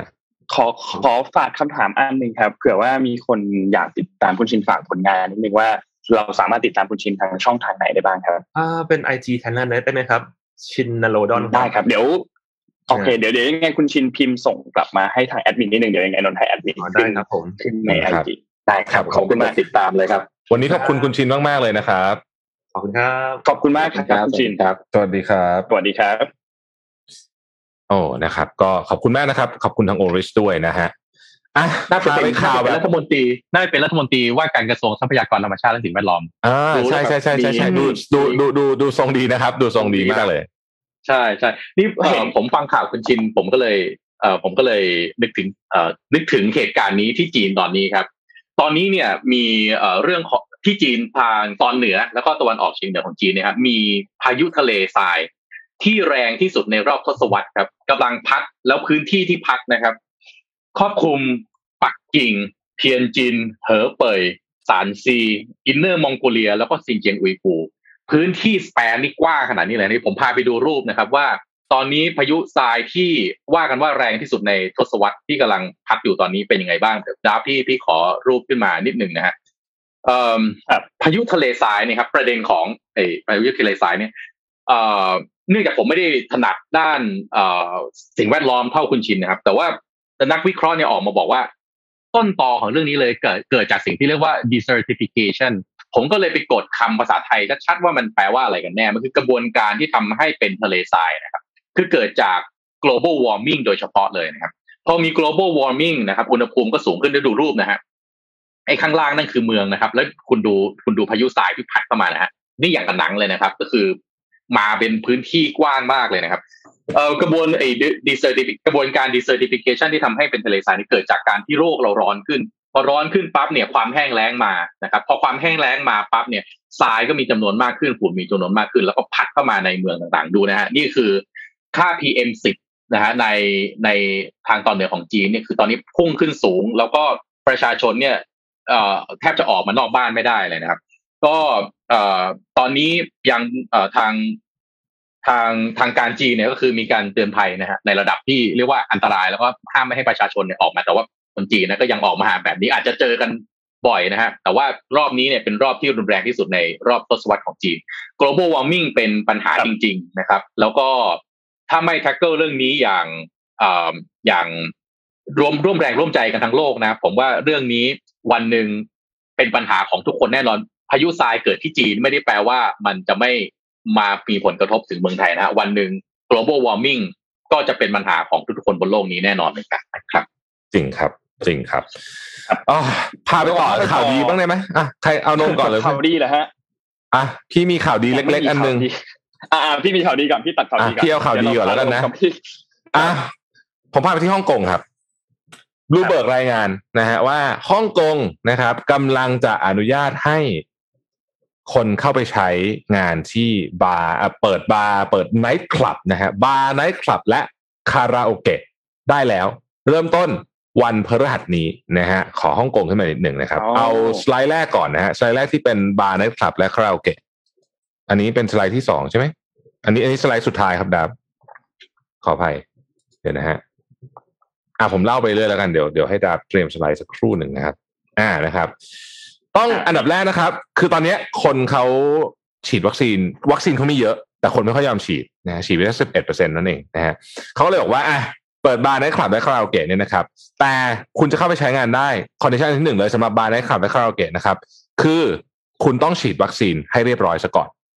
นะฮะฉีดวัคซีนเรียบร้อย เปิดบาร์ได้นะครับ เปิดได้เอ่อขอไปหน้าบาร์ก่อนนะฮะหน้าแรกหน้าบาร์ขอขออภัยขออนุญาตนะฮะ บาร์นะครับแล้วโอเคโอเคนะครับ บาร์เนี่ย เปิดได้นะฮะเอ่อถึงตีสองนะฮะถึงตีสองนะครับหนึ่งโต๊ะได้สองคนคาราโอเกะอืมห้องคาราโอเกะได้สี่คนต่อหนึ่งห้องนะฮะอันนี้คือบาร์ไนท์คลับและคาราโอเกะร้านอาหารอะมีสอง tier นะครับ ร้านอาหารนะครับ tier ที่หนึ่งคือร้านอาหารที่พนักงานนะครับเอ่อฉีดวัคซีนหนึ่งโดสนะหนึ่งโดสนะฮะหนึ่งโดสแล้วเนี่ยนะครับ ถ้าฉีดวัคซีนหนึ่งโดสเนี่ยคุณจะสามารถเปิดสิ่งที่เรียกว่าโซนได้ โซนนี้เนี่ยจะรับพนักงานได้เออจะรับลูกค้าได้หกคนต่อโต๊ะ และเปิดได้ถึงเที่ยงคืนนะฮะอันนี้ขอภาพเอ่อโอเคนะครับอะหนึ่งอ่าหกคนต่อโต๊ะเปิดได้ถึงเที่ยงคืนนะครับสำหรับร้านที่ฉีดนักวัคซีนพนักงานหนึ่งโดสแล้วนะครับเอ่อสำหรับกรณีนี้คนกินไม่ต้องฉีดวัคซีนก็ได้นะฮะ แต่ว่าร้านจะเปิด capacity ได้ที่ห้าสิบเปอร์เซ็นและไอโซนที่นั่งได้หกคนเนี่ย จะต้องแบ่งโซนไปต่างหากนะครับ หากมีอันนี้คือ situation ที่หนึ่ง situation ที่สองก็คือ พนักงานฉีดวัคซีนครบสองโดส แล้วก็รอ 14 วันหมดแล้วทั้งร้าน ในกรณีนี้คุณจะเปิดร้านได้ถึงตีสองร้านอาหารนะครับ แล้วก็นั่งกินกันได้ครับ8คนต่อหนึ่งโต๊ะ แต่ไอ้คนที่มานั่งกิน 8 คนต่อหนึ่งโต๊ะเนี่ย ลูกค้านะ ต้องฉีดวัคซีน1โดสอย่างต่ำ แล้วก็กำหนด capacity เพิ่มให้จากเมื่อกี้กรณีเมื่อกี้เนี่ยคือ 50%อันนี้คือ 75%นี่คือที่ฮ่องกงนะครับอืมฮ่องกงกล่าวโดยสรุปก็คือฮ่องกงเนี่ยกำลังจะเปิดบาร์นะบาร์ไนท์คลับและคาราโอเกะใช่นะฮะอืม อันนี้คือกลับขากันมาแล้วด้วยซ้ำนะเอาผมผมต่ออีกนิดนึงแล้วกันนะฮะสหรัฐอเมริกาเมื่อวานนี้ก็มีออกข่าวมาเหมือนกันขอภาพที่สี่นะครับดับเมื่อวานนี้สหรัฐอเมริกาโดย CDC เลยเนี่ยก็ออกมาบอกว่า คนที่ฉีดวัคซีนเสร็จหมดเรียบร้อยแล้วนะฮะเสร็จหมดเรียบร้อยแล้วเนี่ยนะครับ สามารถที่จะเอ่อออกจากบ้านนะครับ ไปทำกิจกรรมต่างๆ เช่น เดินนะฮะวิ่งปั่นจักรยานนะครับ กับคนในครอบครัวนะฮะหรือว่าไปนั่งปิกนิกกินข้าวกันเนี่ยนะฮะกับคนที่ฉีดวัคซีนแล้วเนี่ยนะครับ หรือว่าเอ่อแกต r i n g เป็นแบบบาร์บีคิวปาร์ตี้แบบนี้เนี่ยนะฮะกับคนที่ฉีดวัคซีนแล้วนะครับ แล้วก็นั่ง outdoor นะฮะ ของร้านอาหารเนี่ยกับเอ่อกับคนที่มาจากครอบครัวหลายครอบครัวก็ได้เนี่ยนะฮะโดยไม่ต้องใส่หน้ากากอืมโอ้โดยไม่ต้องใส่หน้ากากแล้วนะครับ นะฮะโดยไม่ต้องใส่หน้ากากแล้วนะฮะแต่ว่าถ้าเกิดว่าไป outdoor event อย่างพวก parade พวกงานกีฬาพวกเนี้ยยังคงต้องใส่หน้ากากอยู่อืมนะครับนั่นก็คือว่าณขณะนี้เนี่ย กิจกรรมจำนวนมากของสหรัฐเนี่ย ไม่ต้องใส่หน้ากากแล้วสำหรับผู้ที่ฉีดวัคซีนเรียบร้อยแล้วนะฮะ ครบสองโดสครับเรียบร้อยแล้วนะครับ แล้วก็บอกไว้ด้วยว่าจริงๆสหรัฐเนี่ยเขาเริ่มเปิดรับนักท่องเที่ยวที่จะให้ไปฉีดวัคซีนแล้วนะครับ ตอนนี้ อืม คือผมฉีดว่าฟหรีนึ่งในประเทศอืมหนึ่งหนึ่งในประเทศที่ดีที่สุดเลยนะ ถ้าแบบมี vaccination หรือแบบว่ามาท่องเที่ยวเพื่อจะฉีดวัคซีนเนี่ย ผมว่าประเทศไทยเนี่ย top three ของโลกเลยอะมาถึงกักตัวสิบสี่วัน เสร็จแล้วฉีดฉีดฉีดแล้วเสร็จดูอาการอีกเจ็ดวันอะไรเงี้ย มาสัก เดือนหนึ่งอะแล้วมาฉีดอะโอ้โหดีมากเสียดายเราไม่มีวัคซีนพอที่จะแบบ ไปทำในใช่ vaccination แบบเนี้ยถ้าทำได้แล้วโอ้โหใช่การท่องเที่ยวเราได้ด้วยอะ win-win เลยได้เสียดายครับจริงอืมเสียดายมากครับโดยขอพาไปต่อที่ข่าว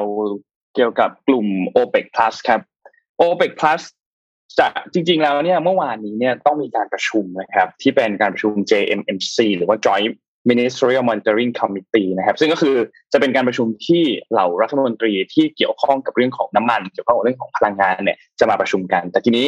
ตามแผนการเนี่ยก็มีการเลื่อนออกไปนะครับ จากเดิมที่จะจัดวันที่ 27 ก็จะจัดวันที่ 28 ก็คือวันนี้แทนนะครับ ทีนี้ กลุ่ม OPEC Plus เนี่ยอย่างที่ทุกคนทราบครับว่า OPEC Plus เนี่ยมีการผลิตน้ำมันได้ถึงหนึ่งในสามของ global production ก็คือค่อนข้างมีผลกับราคาน้ำมันมีผลกับในเรื่องของกำลังการผลิตน้ำมันเยอะมากอยู่แล้วแน่นอนครับ ซึ่งก่อนหน้านี้เนี่ยมีการตัดการตัดกำลังการผลิตลงไปเนี่ยประมาณ 8 ล้านบาร์เรลต่อวันนะครับ ซึ่งก็คิดเป็นประมาณ 8%ของ global demand หรือว่าความต้องการทั้งหมดทั่วโลกนะครับ ทีนี้ ทางด้านซาอุดิอาระเบียเองเนี่ยก็มีการออกมาเสียสละก็คือ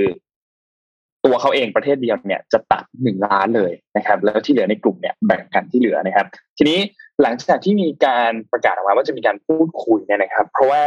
หลาย ๆ พื้นที่อย่างเช่นที่อินเดียบราซิล แล้วก็ญี่ปุ่นเนี่ยนะครับ มีตัวเลขของการติดเชื้อที่เพิ่มสูงขึ้น แน่นอนว่ามันจะส่งผลกระทบต่อความต้องการของพลังงานอย่างแน่นอน ทีนี้ ทางด้านกลุ่มเนี่ยก็เลยมีแผนที่จะทำการคุยกันว่าเราจะต้องทำการลดการผลิตน้ำมันต่อไปหรือเปล่า เพราะว่าจริง ๆ แล้วเนี่ยตามแผนเนี่ยนะครับ ในเดือนเมษจูนจุลายในเดือนห้าเดือนหกเดือนเจ็ดเนี่ยเขาจะทำการเพิ่มกำลังการผลิตกลับขึ้นมา2.1ล้านบาร์เรลต่อวันแล้ว ก็คือจากเดิมเนี่ย จะอยู่ก็คือจะเพิ่มขึ้นมาอยู่ที่ประมาณลด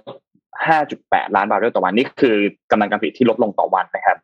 แต่ว่าถ้าหากว่าดีมาของตัวพลังงานยังคงเป็นแบบนี้อยู่เนี่ยแล้วเจอระลอกถัดมาของในหลายๆหลายประเทศเนี่ยเขาอาจจะมีการพิจารณาครับว่าจะทำการลดกำลังการผลิตอยู่ที่ระดับนี้ต่อไปอีกสามเดือนหรือเปล่า ซึ่งการประชุมในรอบนี้เนี่ยก็จะทำการสรุปออกมาครับ ว่าจะมีการลดกำลังการผลิตต่อไปไหม แต่ว่าหลาย ๆ ฝ่ายก็ให้ความกังวลครับเกี่ยวกับเรื่องของกำลังการผลิตน้ำมันณขณะนี้ว่าจะกลับมาเพิ่มได้หรือเปล่า แต่ว่าเรา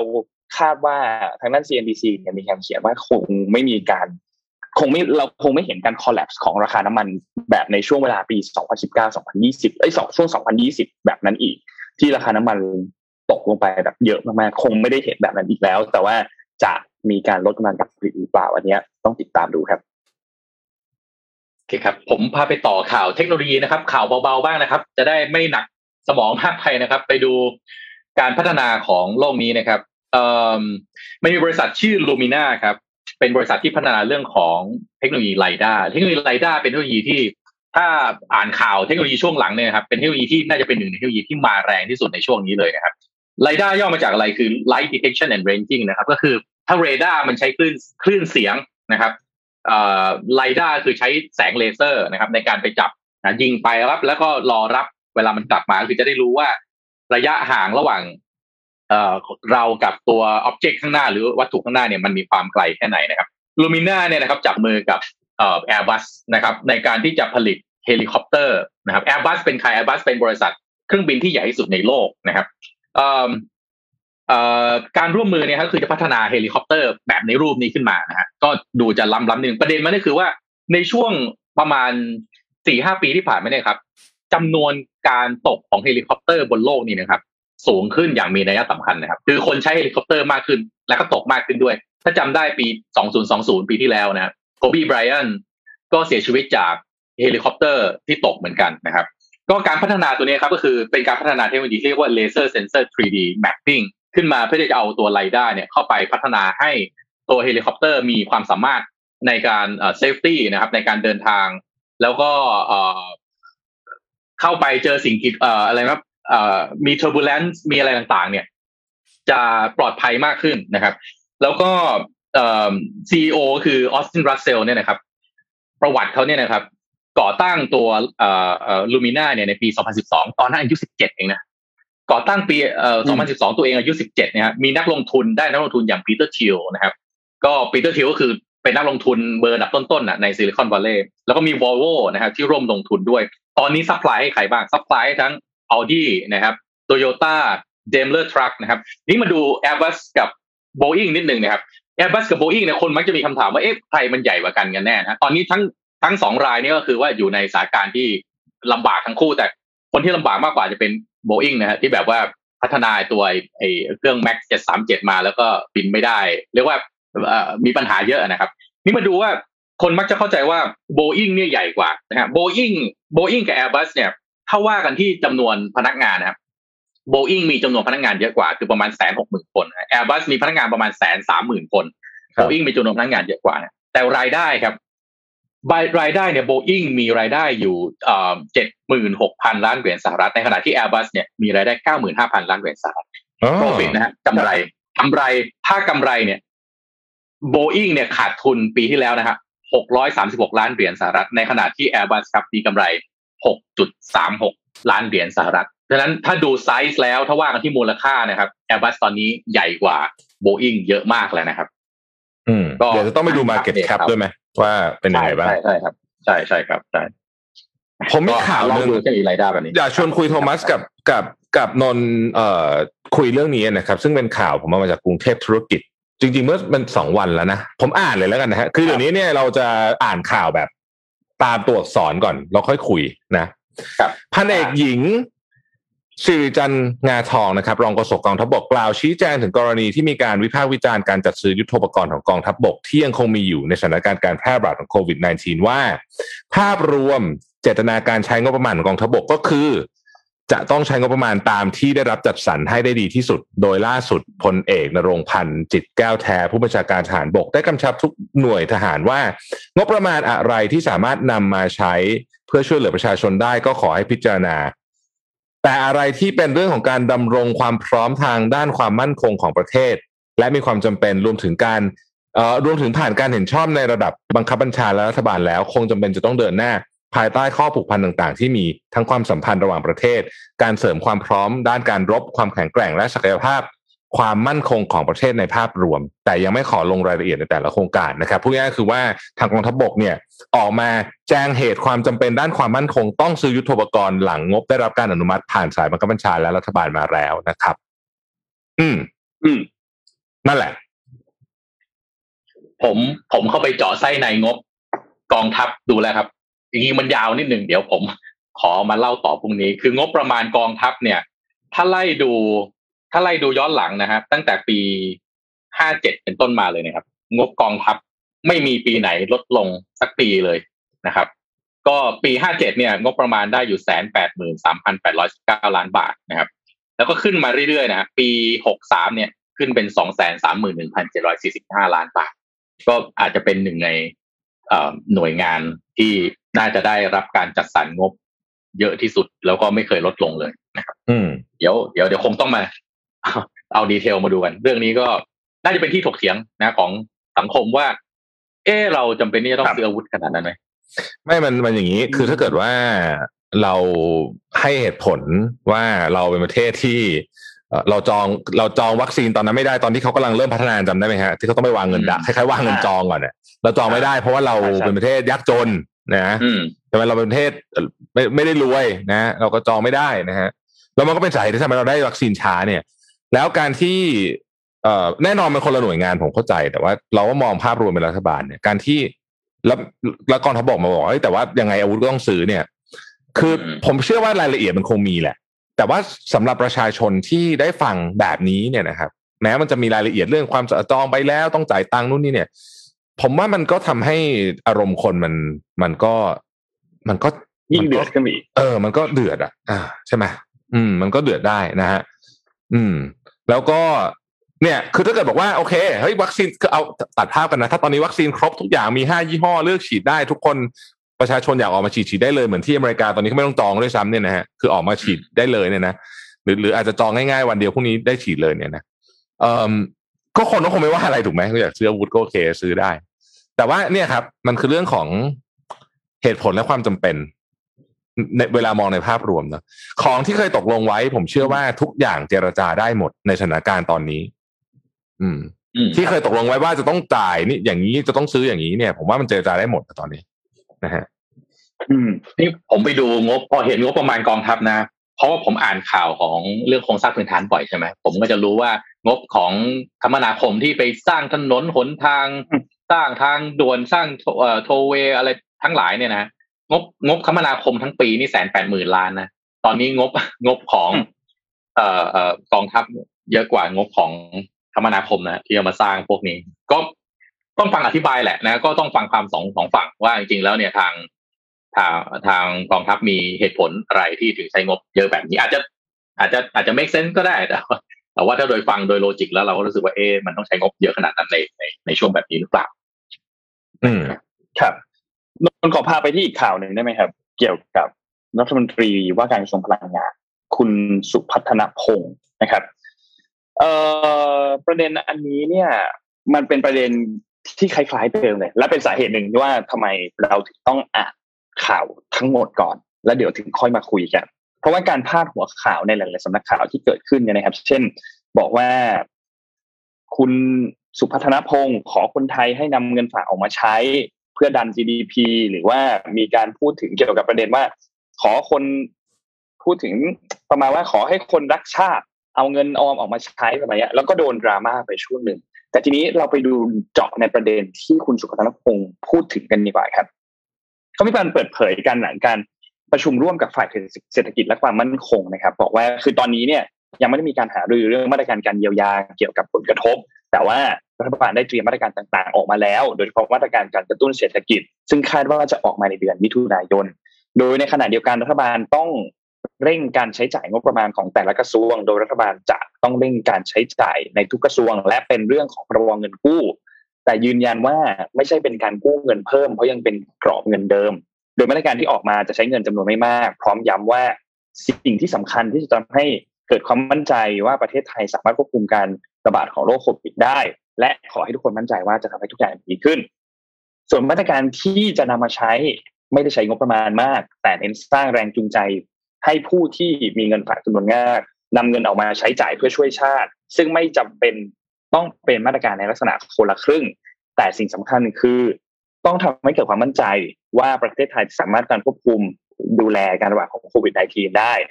ผลกระทบของโควิดที่เกิดขึ้นในรอบใหม่นี้ที่มีอัตราการขยายตัวของเศรษฐกิจของ GDP ที่มีผลกระทบต่ออัตราการขยายตัวของเศรษฐกิจของ GDP ไทย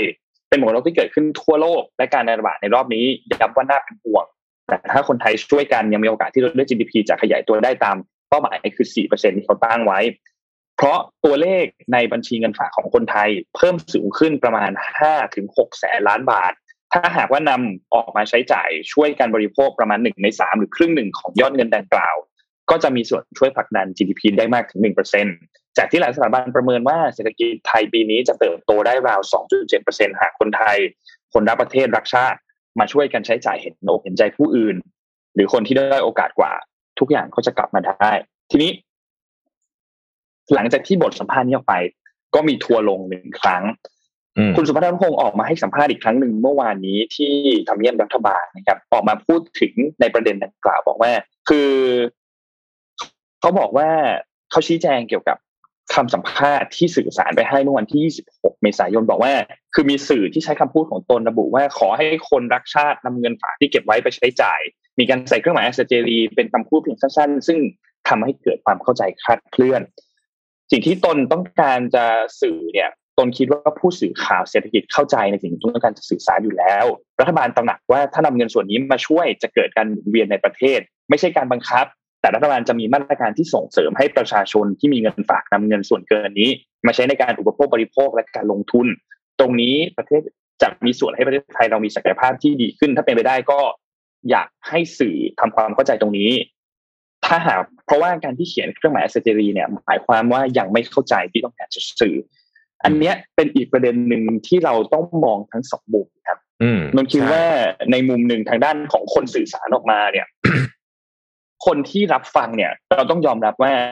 ความเข้าใจในด้านเศรษฐกิจแต่ละคนมีไม่เท่ากันอยู่แล้ว คนที่สนใจเรื่องนี้ศึกษาเรื่องนี้ มีความเข้าใจในเรื่องนี้เนี่ยแน่นอนว่าเขาสนใจเรื่องนี้มากอยู่แล้ว และเขาก็จะมีโอกาสที่เขาจะเข้าใจในสิ่งที่ท่านต้องการสื่อ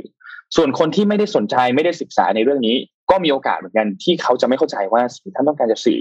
คืออะไรอืมทางด้านฝั่งของสื่อเองที่เป็นสื่อมวลชนในการสื่อสารข้อมูลออกมา สื่อมวลชนถ้าหากว่าท่านเข้าใจข้อมูลที่ ทางด้านของรัฐบาลหรือทางด้านของรัฐมนตรีต้องการจะสื่อออกมาเนี่ย ท่านก็มีหน้าที่เช่นเดียวกันในการที่จะพยายามจะสื่อสารข้อมูลนั้นออกมา ให้ประชาชนเข้าใจว่า สิ่งนี้คืออะไรอืมทำเพื่อจุดประสงค์อะไร และเราจะได้อะไรจากการทำสิ่งนี้ อืมเออนนท์พูดได้ดี รอบด้าน รอบด้านมากนะฮะแต่ผมคิดว่านะ สิ่งที่เอ่อท่านรองนายกพยายามจะสื่อสารเนี่ย น่าจะเป็นแบบนี้นี่เดาเอานะเดาใจ และคิดว่ามันก็จะคงมีมาตรการแบบนี้มา คือว่า มาตรการที่กระตุ้นให้คนเอ่ออยากอยากออกมาใช้เงินนะอายกตัวอย่างยกตัวอย่าง เช่นเอ่อคุณซื้ออะไรบางอย่าง แล้วคุณหักภาษีได้เหมือนที่เราเคยทำอะไรนะ อะไรนะช็อปดีมีช่วยคืนชาติเออช็อปดีมีคืนอย่างนั้นน่ะอะก็คือเอาไปลดลดภาษีได้ เออ หรือ หรือคุณมาซื้ออะไรบางอย่าง อาจจะเป็นอะไม่รู้อะสมมติซื้ออสังหาริมทรัพย์หรือว่าซื้ออะไรตอนนี้เนี่ย ได้ลดภาษี อย่างเงี้ย อันเนี้ยผมว่านี่คือสิ่งที่ เดาเอานะ นี่คือคิดว่าหรือลงทุนอะไรบางอย่างได้ลดภาษีเนี่ยผมว่านี่คือสิ่ง ที่รั ที่ ฐบาลกำลังจะทำ ท่านรองนายกต้องการจะสื่อสารแบบนี้เออแบบคงจะประมาณนี้นะคิดว่าคือรัฐบาลต้องมีอินเซนティให้อยู่แล้ว มันถึงจะเกิดเรื่องนี้ขึ้นได้อยู่ดีคนคงไม่แบบเออแบบอยากใช้เงินจังเลย คงไม่อย่างนั้นแน่ แต่ว่าถ้ามีอินเซนティมาให้เนี่ย ก็ก็อาจจะเป็นไปได้ที่จะช่วยดันเศรษฐกิจทางด้านนี้ได้นะฮะ เราก็ช่วงนี้เนี่ยผมคิดว่าอารมณ์คนเนี่ย ร้อนแรงมาก เพราะฉะนั้นเราจะพยายามอ่านข่าวแบบเนี้ยก็คือ ครบถ้วน อ่านเต็มเต็มๆอืมไม่ตัดมาเฉพาะประโยคพาดหัว เฉยๆ เราต้องอ่านทั้งหมดเลย เราก็จะได้เข้าใจ แล้วก็นั่นแหละนะฮะต้องนี่ผมมันต้องมีรอบไหมด้านอะอืมข่าวข่าวเนี้ย ผมเห็นแล้วผมผมประกอบกับไอ้ตอนนี้น่าจะเราน่าจะเห็นภาพที่ว่าเขาทำอินโฟกราฟิกมาแล้วบอกว่า บัญชียอดเงินฝากของคนไทยมีเท่าไหร่บ้างอะไรทำนองเนี้ยอืมน่าจะเห็นกันใช่ไหมฮะมีอยู่ร้อยล้านเป็นร้อยล้านบัญชีใช่ไหมฮะแล้วก็ เออไม่เกินห้าหมื่นบาทนี่มีอยู่แปดสิบเก้าล้านเอาเก้าสิบล้านบัญชี แล้วร้อยล้านบัญชีแปลว่าเก้าสิบเปอร์เซ็นเนี่ยมีเงินอยู่ในนั้นอะ ไม่ถึงห้าหมื่นบาท แต่ว่าเงินที่มีอยู่เอานับห้าสิบล้านบาทขึ้นไปเนี่ย มีอยู่อ่าประมาณสองหมื่นห้าพันบัญชี คือผมว่าตอนนี้นะ เป็นโอกาสดีที่สุดเลย ถ้าใครที่พอจะมีกำลังมีสตังเงินเก็บอยู่บ้างเนี่ย ออกมาช่วยสังคมอะผมว่าตอนเนี้ยจังหวะเนี้ยดีที่สุดในชีวิตเลยอะที่ออกมาแล้วจะมา ผมแล้วแต่เลยนะจะบริจาคหรือจะมาสร้างอะไรหรือจะอะไรก็ได้ อันนี้มันเป็นสิทธิ์ของท่านนะเพราะมันเป็นเงินของท่านแต่ผมว่าถ้าถ้าถ้ามีเงินอยู่นะ แล้วอยากจะทำอะไรอยากจะช่วยอะไรอย่างตอนเนี้ย ถ้ามาระดมช่วยกันนะ เนี่ย เงินฝากตั้งเท่ามีเงินฝากอยู่ แสนอะไรเนี่ยเท่าไหร่เนี่ยก็เอาว่าหมื่นสี่พันกว่าล้านบาทเนี่ยนะครับเออเอามาช่วยกันมาระดมทุนอืมช่วยกันนะครับผมเองสำหรับผมเองคนก็พยายามไม่ไม่ประหยัดเกินไปนะ ตอนนี้คือผมซื้ออะไรได้ผมก็พยายามซื้อนะไม่ไม่พยายามแบบใช่ เพราะรู้ว่าเศรษฐกิจมันหมุนเวียนด้วยการที่เราแบบต้องจับจ่าย แต่ก็ต้องระวังด้วยเหมือนกันในขณะเดียวกันมันต้องดูรักษา balance แต่ว่าคนที่มีเงินเยอะเนี่ย อันนี้ก็อย่างที่คุณโทมัสบอกก็เป็นเวลาที่ดีในการที่จะออกมาช่วยเหลือสังคม ยกตัวอย่างนะครับ เมื่อวานผมเพิ่งคุยกับคุณหมอโอในคลับเฮาส์ก็คุณหมอบอกว่าเนี่ย วันเนี้ยได้รับเครื่องเอ่อช่วยหายใจมาสามเครื่องละครับได้รับบริจาคมา เดี๋ยวจะต้องหาอีกเพราะว่าตอนนี้ไม่พอจริงๆโรงพยาบาลที่คุณหมออยู่ แล้วก็ยิ่งมีเยอะยิ่งดีเพราะเครื่องช่วยหายใจตอนนี้เนี่ยมันถูกเอาไปใช้กับเอผู้ป่วยโควิดหมดเลย แล้วก็ผู้ป่วยปกติ ซึ่งตอนนี้บางคนต้องถูกย้ายออกจากไอซียูแล้วเพราะว่าเมื่อเมื่อคุณใช้ไอซียูเป็นเหมือนกับวอร์ดโควิดอะคุณก็ใครเข้าไปไม่ได้แล้วถูกไหมฮะคนธรรมดาที่ป่วยเรื่องอื่นอะใช่ไหมก็ต้องต้องซื้อเครื่องช่วยหายใจเพิ่มเพิ่มอะไรแบบนี้อันเนี้ยก็เป็นผมว่าอันนี้ก็เป็นช่วยกันได้แต่ยังไงก็ดีเนี่ย มันก็ยังตั้งข้อ question mark ใหญ่ๆนิดนึงนะว่า เอ๊ะ ทำไมประชาชนเราจะต้องมาบริจาคกันทุกรอบแบบนี้เลยเหรอเวลามีอะไรแบบนี้เนี่ย ในขณะเดียวกันย้อนกลับไปเห็นว่ากองทัพกำลังจะซื้ออาวุธเนี่ย มันก็ทำให้คิดได้เหมือนกันเนาะถ้าทำไมทำไมอุปกรณ์เครื่องใช้แล้วก็ฟ a ซิลิตี้ในสาธารณสุขบ้านเรามันถึงไม่เคยพอเลยตั้งแต่นั่นน่ะดิพี่ตูนวิ่งแล้วนะตั้งแต่สมัยพี่ตูนวิ่งแล้วนะตอนนั้นคือไม่ได้มีโควิดนะก็ไม่พออยู่แล้วนะเพราะอะไรก็ไม่รู้ในขณะที่ งบประมาณบางส่วนก็อย่างเงี้ยเนี่ยไปกองทัพบ้างไปอะไรบางเราเอาว่าเราไม่เข้าใจอะ เราไม่เข้าใจอย่างนี้ดีเออคือเออใช่คือผมผมตอนนี้ในสถานการณ์แบบนี้เราเราอยากรู้จริงๆว่างบประมาณที่ไปกับเนี่ยการซื้ออาวุธหรือว่าอะไรแบบนี้เนี่ย มันจำเป็นจริง ๆ เหรอที่ต้องใช้หรือมันเลื่อนไปก่อนได้ไหมอะ หรือว่ายังไง เพราะว่ามันมีเงินอย่างอื่นที่จำเป็นจะต้องใช้อีกเยอะมากเลยที่ที่เนี่ยมันด่วนมากอะใช่ไหม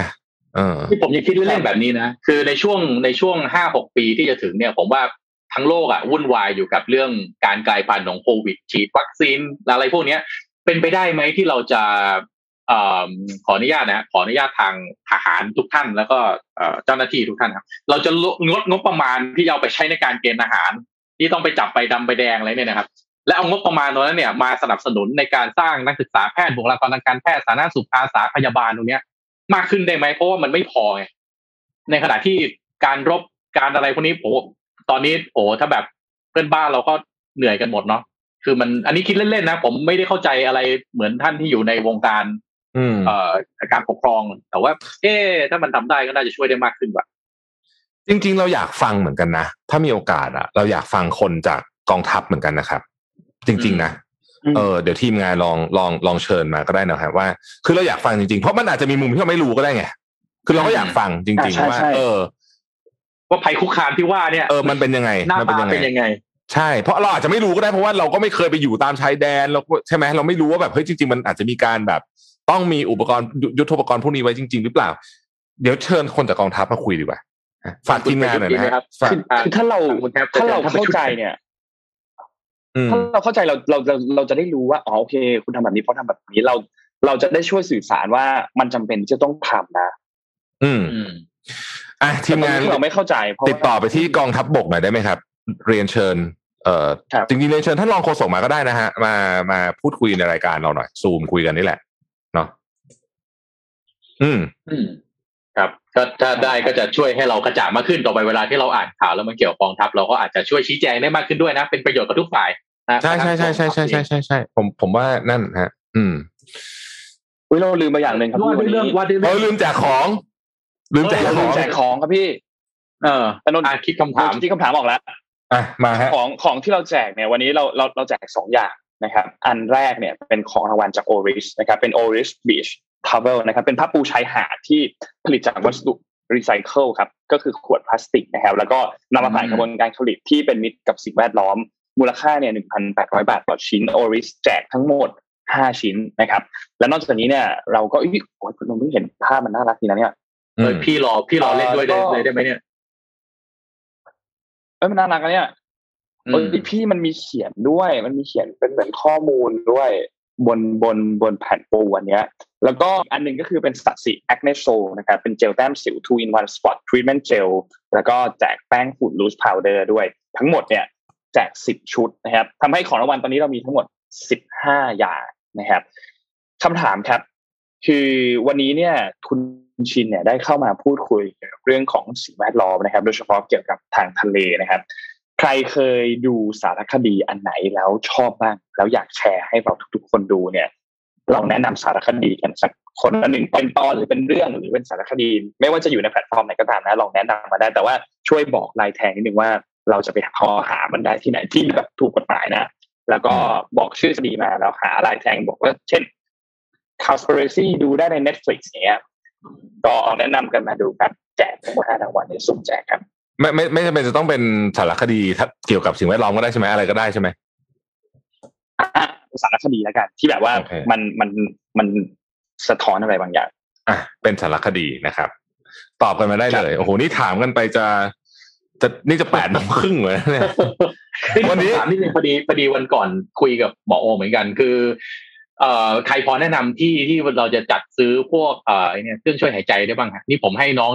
ในบริษัทหาอยู่ก็ ถ้าไหนแบบเอาไปบริจาคเผื่อจะช่วยซื้อไปบริจาคฮะยังน้องยังหาหาไม่ค่อยได้เอ้ยคุณโทมัสแนะนำเราช่วยหน่อยเรามาทำด้วยกันไหมผมกำลังคุยกับน้องอยู่เหมือนกันว่าสีจันทร์กับ Mission to the Moon เพราะปีที่แล้วเราก็ทำไปลงพื้นที่ ปีนี้เรามาทำเรื่องโรงพยาบาลสนามไหมดีเอาเลย จริงเอๆอเราเอาไหมจะชวนคุณแทบอยู่อ่าใจตรงกันเลยฮะเนี่ยเออมาเดี๋ยวเรามาทำด้วยกันเลยสามบริษัทเราจะได้เราจะได้ เอ่อเอ่อรวมเงินแล้วก็มี power เดี๋ยวใครให้ขึ้นสนใจจะช่วยยังไงเราก็เดี๋ยวเราจะประชาสัมพันธ์อีกทีหนึ่ง นะฮะเดี๋ยวให้ทีม Mission คิดครับทีมนะฮะนี่นี่เอ่อคนที่ฟังอยู่ทีมงานเรานี่ผมสั่งงานอยู่นะครับ จะได้ไม่ต้องสั่งซ้อนซ้อนสองรอบนะฮะเอ่อฟังพี่ไปด้วยนะครับ เพราะว่าเดี๋ยวเดี๋ยวเสร็จแล้วจะได้คิดงานกันต่อเลยนะฮะครับ อืมนี่นี่ผมก็นี่เอ่อได้ได้คุยได้มีโอกาสติดต่อกับทางท่านผู้ว่าที่นนท์เพราะว่าที่นนท์ตอนนี้มันหนักจริงๆ แล้วโรงพยาบาลไม่พอกำลังตั้งโรงพยาบาลสนามก็เลย ตอนนี้ติดต่อขอว่าที่ต้องการมีอะไรบ้างหน้ากากเครื่องช่วยหายใจอันเนี้ยท่านก็ส่งมาแล้วเดี๋ยวแบบอาจจะเป็นหนึ่งใน destination ที่จะที่จะช่วยเหมือนกันอืมให้ประมาณร่วมร่วมมือเลยฮะดีให้มันจะได้แบบมีมีมีกำลังมากขึ้นด้วยครับครับดีครับเพราะว่าเราเห็นคนเรื่องประสานงานติดต่อโรงพยาบาลเอาคนไปโรงพยาบาลตอนนี้ผมเห็นหลายท่านทำเยอะอยู่พอสมควรแล้ว แล้วก็เราก็ไปจัดพื้นเราไปช่วยที่พื้นที่ที่โรงพยาบาลแล้วกันว่าเออเราจะทำไงให้เออคนที่ผู้ป่วยเนี่ยเอ่อสบายมากขึ้นนะแล้วก็เออมีมีอุปกรณ์เครื่องไม้เครื่องมือครบอะไรอย่างเงี้ยฮะคือผมเนี่ย ก็เราก็หวังที่จะมันว่ามันเรื่องมันจะดีขึ้นไปเรื่อยๆนะครับ แต่ผมในในฐานะที่เราเนี่ยเราคนทำงานแล้วต้องประเมินความเสี่ยงตลอดเนี่ยเราก็ต้องเตรียมตัวสำหรับสถานการณ์ที่เลวร้ายที่สุดด้วยนะฮะอืมคือสถานการณ์ที่ร้ายที่สุดเนี่ยมันมีโอกาสนะที่คนจะติดวันละเป็นหมื่น ตายกันหลายร้อย ถ้าคือไม่ไม่ควรจะมีใครตาย เพราะเพราะไม่ได้รับการรักษาเออใช้คำนี้แล้วกันเนาะอืมคือคือมีอุปกรณ์พร้อมมีสถานที่พร้อมเนี่ย ผมคิดว่าเราช่วยกันได้ตรงนี้นะฮะครับ โอเคเอ่มคุยเรื่องอะไรต่อดีอะอันนี้นี่นี่นี่นี่ข่าวจบแล้วใช่ไหมข่าวจบจบข่าวเข้าจบละเข้าจบละอ่าจบหมดละต่อให้มีก็ไม่ได้อ่านตอนนี้ขอบคุณสปอนเซอร์ก่อนแต่ว่าไม่เป็นไรฮะเอาอย่างนี้เดี๋ยวค่อยขอบคุณทีเดียวเลยแล้วกันนะเอ่มคุณคิดว่าจะมีล็อกดาวน์ไหมจะมีเคอร์ฟิวไหมคุณโทมัสกับนนท์ว่า เพราะว่าเขาจะยกลำดับเป็นสีแดงเข้มเข้มมากๆไม่ใช่เหรอใช่ปะเออเออผมไม่เข้าใจสีแดงเข้มคืออะไรอะ มันมีแดงมีแดงเข้มอีกเหรอคืออะไรวันก่อนมีคนแซวบอกว่าในที่สุดในที่สุดรัฐบาลก็เข้าใจสักทีว่าทำไมผู้หญิงต้องมีลิปสติกหลายๆเฉดคนแซวโอ้โหโอ้โหเฮ้ยใช่เลยอะเออครับจะจะมันคืออะไรสีแดงเข้มคือเคอร์ฟิวใช่ใช่ปะใช่เลยใช่เลยผมไม่รู้คือคือผมว่าวันสองวันนี้เขาจะประกาศ แต่ว่าให้เดานะครับ ให้เดาคือตอนเนี้ย ไม่ล็อกดาวน์มันก็เหมือนล็อกดาวน์อยู่แล้วอะเอาจริงๆนะก็ล็อกดาวน์ไปเถอะ แต่ ขอให้นึกถึงคนที่ลำบากด้วย คือไอ้คนที่ work from home ได้อะไรพวกเนี้ยอืมเขาดูแลตัวเองได้ไม่ค่อยเป็นไรหรอก แต่ว่าคนที่จำเป็นจะต้องได้รับการเยียวยาเนี่ย รัฐบาลต้องหาทางจริง เพราะว่าใช่อยู่ดีล็อกดาวน์แล้วก็ไม่ฟรีแลนซ์ใช่ไม่เยียวยาเขาเขาทำไงอะเออมันต้องมีมันต้องคิดเรื่ต้อองงคิเยีดยวยาเนี่ยนะอืมผมว่ามันเป็นประเด็นที่แบบ question มาตั้งแต่งวดที่แล้วแล้วอะคือทำไมการเยียวยาเนี่ยมันทำเหมือนต่างประเทศอื่น ๆ ไม่ได้